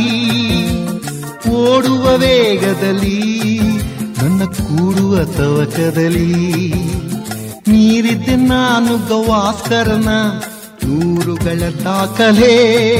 ನಿನಗಿತ್ತ ಮುತ್ತಿನಲ್ಲಿ ಪಡೆದ ಸಿರಿ ಸಂಪತ್ತಿನಲ್ಲಿ. ಬಣ್ಣಿಸಲೇ ಹೆಣ್ಣೆ, ಏನು ಬಣ್ಣಿಸಲೇ ಹೆಣ್ಣೆ. ನಿನ್ನ ಮಹಿಮೆಯನು ಏನೆಂದು ಬಣ್ಣಿಸಲೇ.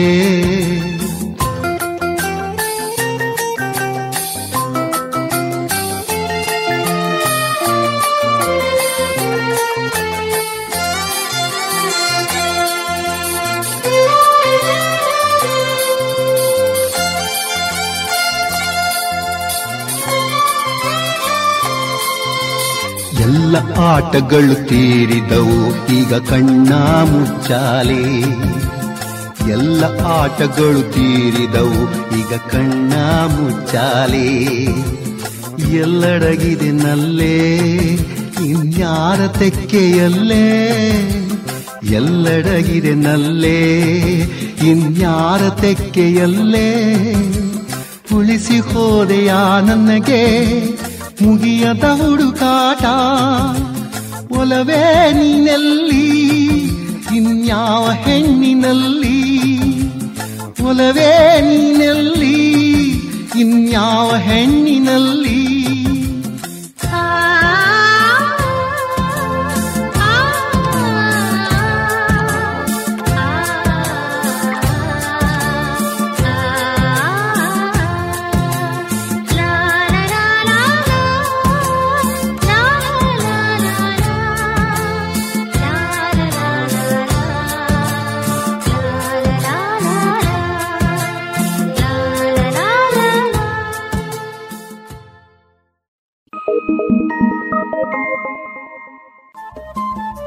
ರೇಡಿಯೋ ಪಾಂಚಜನ್ಯ ತೊಂಬತ್ತು ಬಿಂದು ಎಂಟು ಎಫ್ಎಂ ಸಮುದಾಯ ಬಾನುಲಿ ಕೇಂದ್ರ ಪುತ್ತೂರು. ಇದು ಜೀವ ಜೀವದ ಸ್ವರ ಸಂಚಾರ.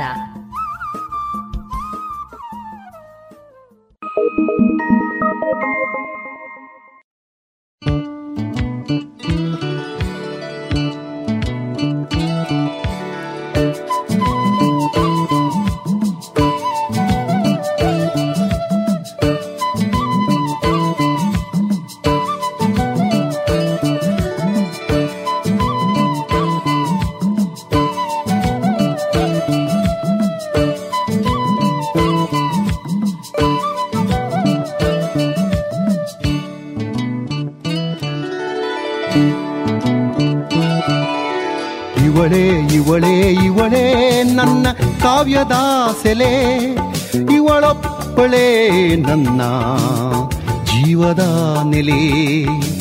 ಇವಳೇ ಇವಳೇ ಇವಳೇ ನನ್ನ ಕಾವ್ಯದ ಸೆಲೆ.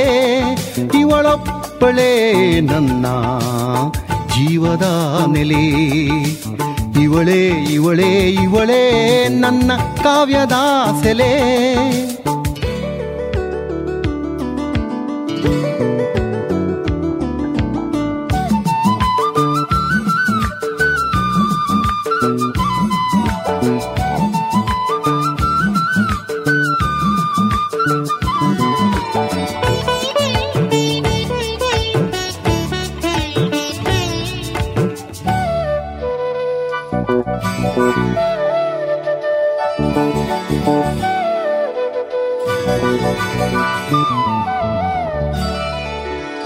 ಇವಳೆ ಭಾವಗಳ ಹಾವಾಡಿಸುವ ಬಾಲಿ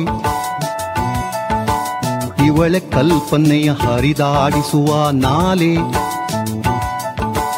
ಇವಳೆ ಭಾವಗಳ ಹಾವಾಡಿಸುವ ಪಾಲಿ. ಇವಳೆ ಕಲ್ಪನೆಯ ಹರಿದಾಡಿಸುವ ನಾಲೆ. ಇವಳ ಹೆಗಲೆ ನನ್ನ ಕನಸುಗಳ ಜಗಲಿ.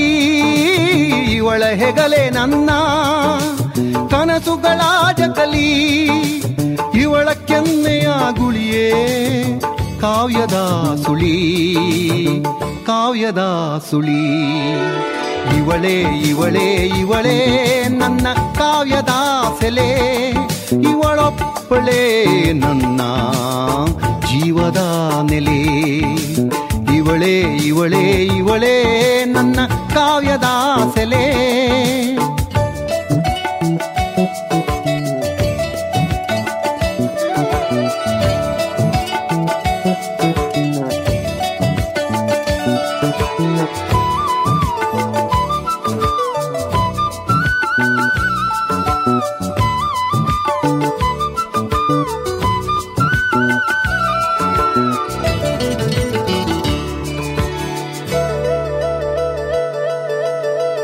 ನಡೆಯ ನನ್ನ ಕವನಗಳ ಚಂದ.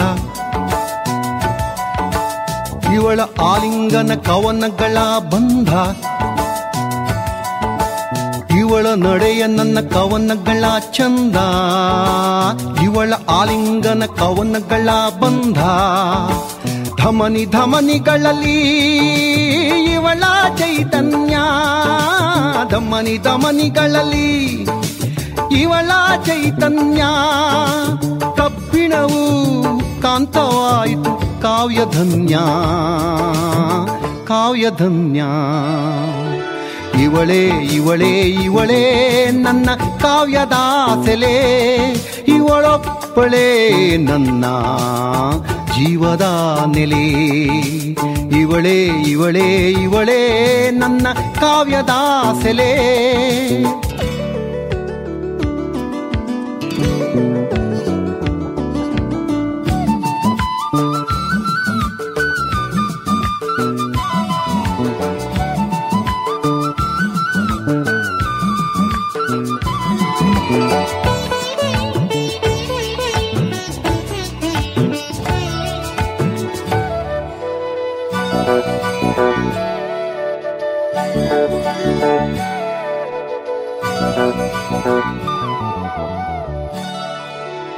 ಇವಳ ಕಟಿಯ ಕಾವ್ಯಕ್ಕೆ ಗಂಗಾ ತಟಿ.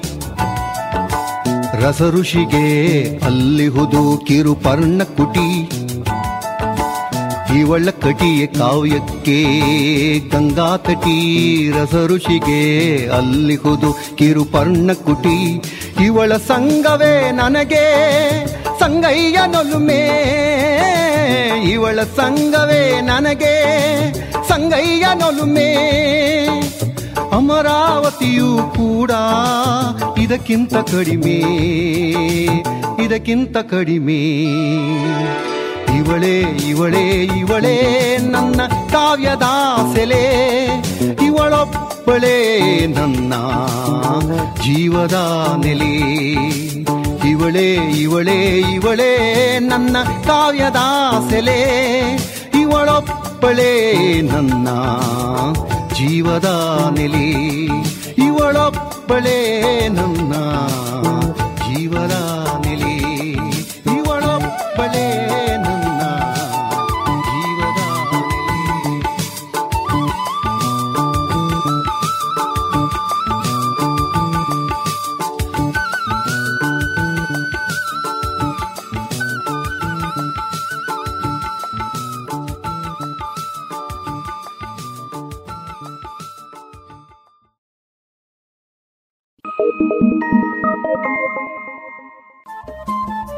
ರೇಡಿಯೋ ಪಾಂಚಜನ್ಯ ತೊಂಬತ್ತು ಬಿಂದು ಎಂಟು ಎಫ್ಎಂ ಸಮುದಾಯ ಬಾನುಲಿ ಕೇಂದ್ರ ಪುತ್ತೂರು. ಇದು ಜೀವ ಜೀವದ ಸ್ವರ ಸಂಚಾರ.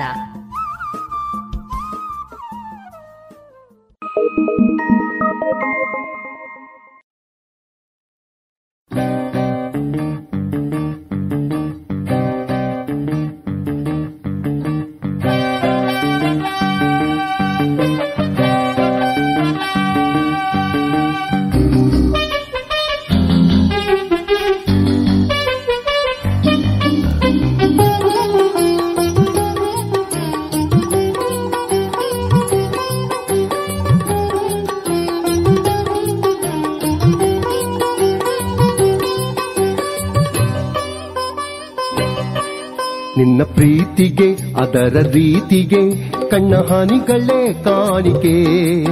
ಹೊನ್ನ ಚಂದಿರ ನಿಲಿತಾರಗೆ ಹೊಂದಲಾರದ ಹೋಲಿಕೆ. ನಿನ್ನ ಪ್ರೀತಿಗೆ, ಅದರ ರೀತಿಗೆ, ಚಲು ಕನಸಿನ ಜವನಿಕೆ ಬೆಳ್ಳಿ ನಿತ್ತೆಯ ತುಟಿಗಳಂಚಿಗೆ ಸುಳಿವ ಕಿರುನಗೆ ತೋರಿಕೆ. ನಿನ್ನ ಪ್ರೀತಿಗೆ, ಅದರ ರೀತಿಗೆ, ಕಣ್ಣ ಹಾನಿಗಳೇ ಕಾಣಿಕೆ. ಹೊನ್ನ ಚಂದಿರ ನಿಲಿತಾರಗೆ ಹೊಂದಲಾರದ ಹೋಲಿಕೆ.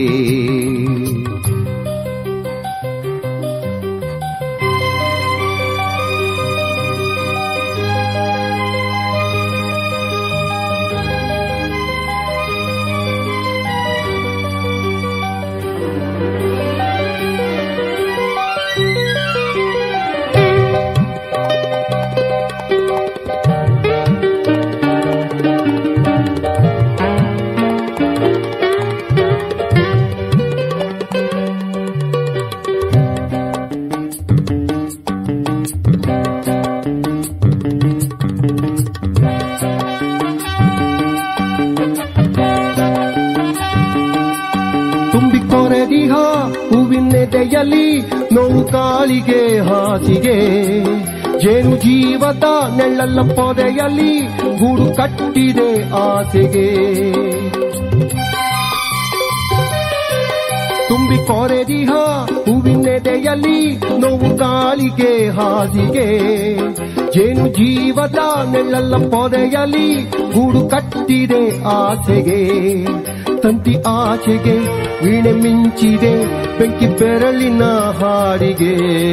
ತಂತಿ ಆಚೆಗೆ ವೀಣೆ ಮಿಂಚಿದೆ, ಬೆಂಕಿ ಬೆರಳಿನ ಹಾಡಿದೆ.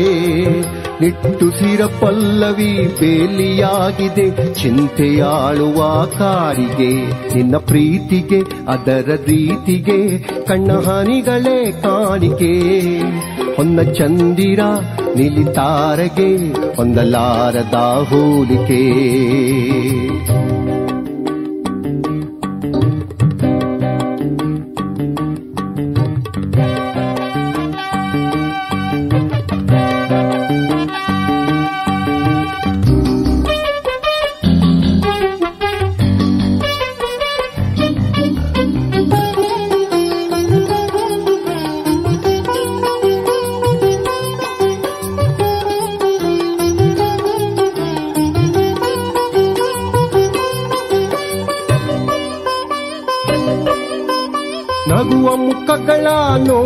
ಬಂದೆನು ಹಾದಿ ಬೀಡಿಯ ಕೆಲದಲ್ಲಿ, ನಗದ ಒಂದೇ ಮುಖವ ಕಂಡನು ನನ್ನ ಮನೆ ಅಂಗಳದಲ್ಲಿ.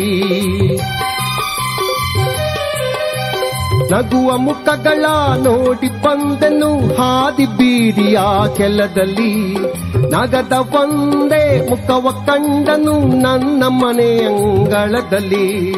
ನಗೆದ ಮುಖದಲ್ಲಿ ನಿನ್ನ ಕಂಡೆನ್ನು ತಿಳಿದಪ್ಪ ನಿನ್ನ ಹರಹನು. ನಗೆದ ಮುಖದಲ್ಲಿ ನಿನ್ನ ಕಂಡೆನ್ನು ತಿಳಿದಪ್ಪ ನಿನ್ನ ಹರಹನು.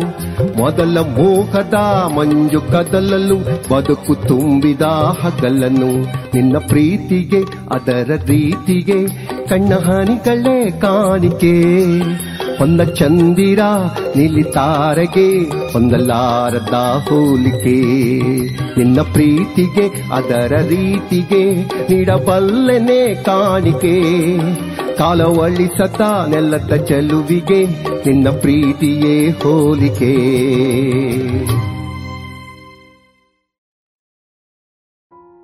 ಇದುವರೆಗೆ ಭಾವಗೀತೆಗಳನ್ನ ಕೇಳಿದ್ರಿ.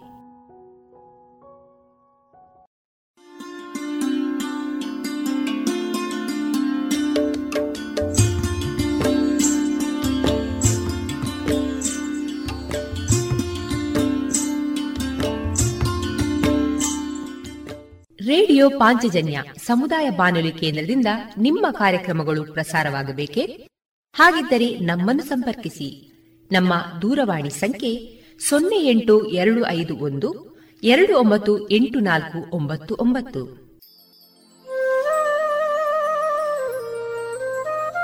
ಗಮನಿಸಿ ಕೇಳುಗರೆ, ನಮ್ಮ ಕಾರ್ಯಕ್ರಮಗಳನ್ನು ವೆಬ್ಸೈಟ್ ಮೂಲಕ ಕೂಡ ಆಲಿಸಬಹುದು. ನಮ್ಮ ವೆಬ್ಸೈಟ್ ವಿಳಾಸ W W dot radio Panchajanya dot com. ಇಲ್ಲಿ ಆರ್ಕೈವ್ಸ್ನ ಭಾಗಕ್ಕೆ ಹೋಗಿ ಕ್ಲಿಕ್ ಮಾಡಿದರೆ ಹಳೆ ಕಾರ್ಯಕ್ರಮಗಳನ್ನು ಕೂಡ ಆಲಿಸಬಹುದು. ಜೊತೆಗೆ ನಮ್ಮ ಪ್ರಸಾರವನ್ನು ಆಪ್ ಮೂಲಕವೂ ಕೇಳಬಹುದು. ಪ್ಲೇಸ್ಟೋರ್ನಲ್ಲಿ ಪಾಂಚಜನ್ಯ ಸರ್ಚ್ ಮಾಡಿ ಡೌನ್ಲೋಡ್ ಮಾಡಿಕೊಂಡು ತಮ್ಮ ಮೊಬೈಲ್ಗಳಿಗೆ ಇನ್ಸ್ಟಾಲ್ ಮಾಡಿದರೆ ರೇಡಿಯೋ ಪ್ರಸಾರದ ಕಾರ್ಯಕ್ರಮವನ್ನು ನೀವು ಆಲಿಸಬಹುದು.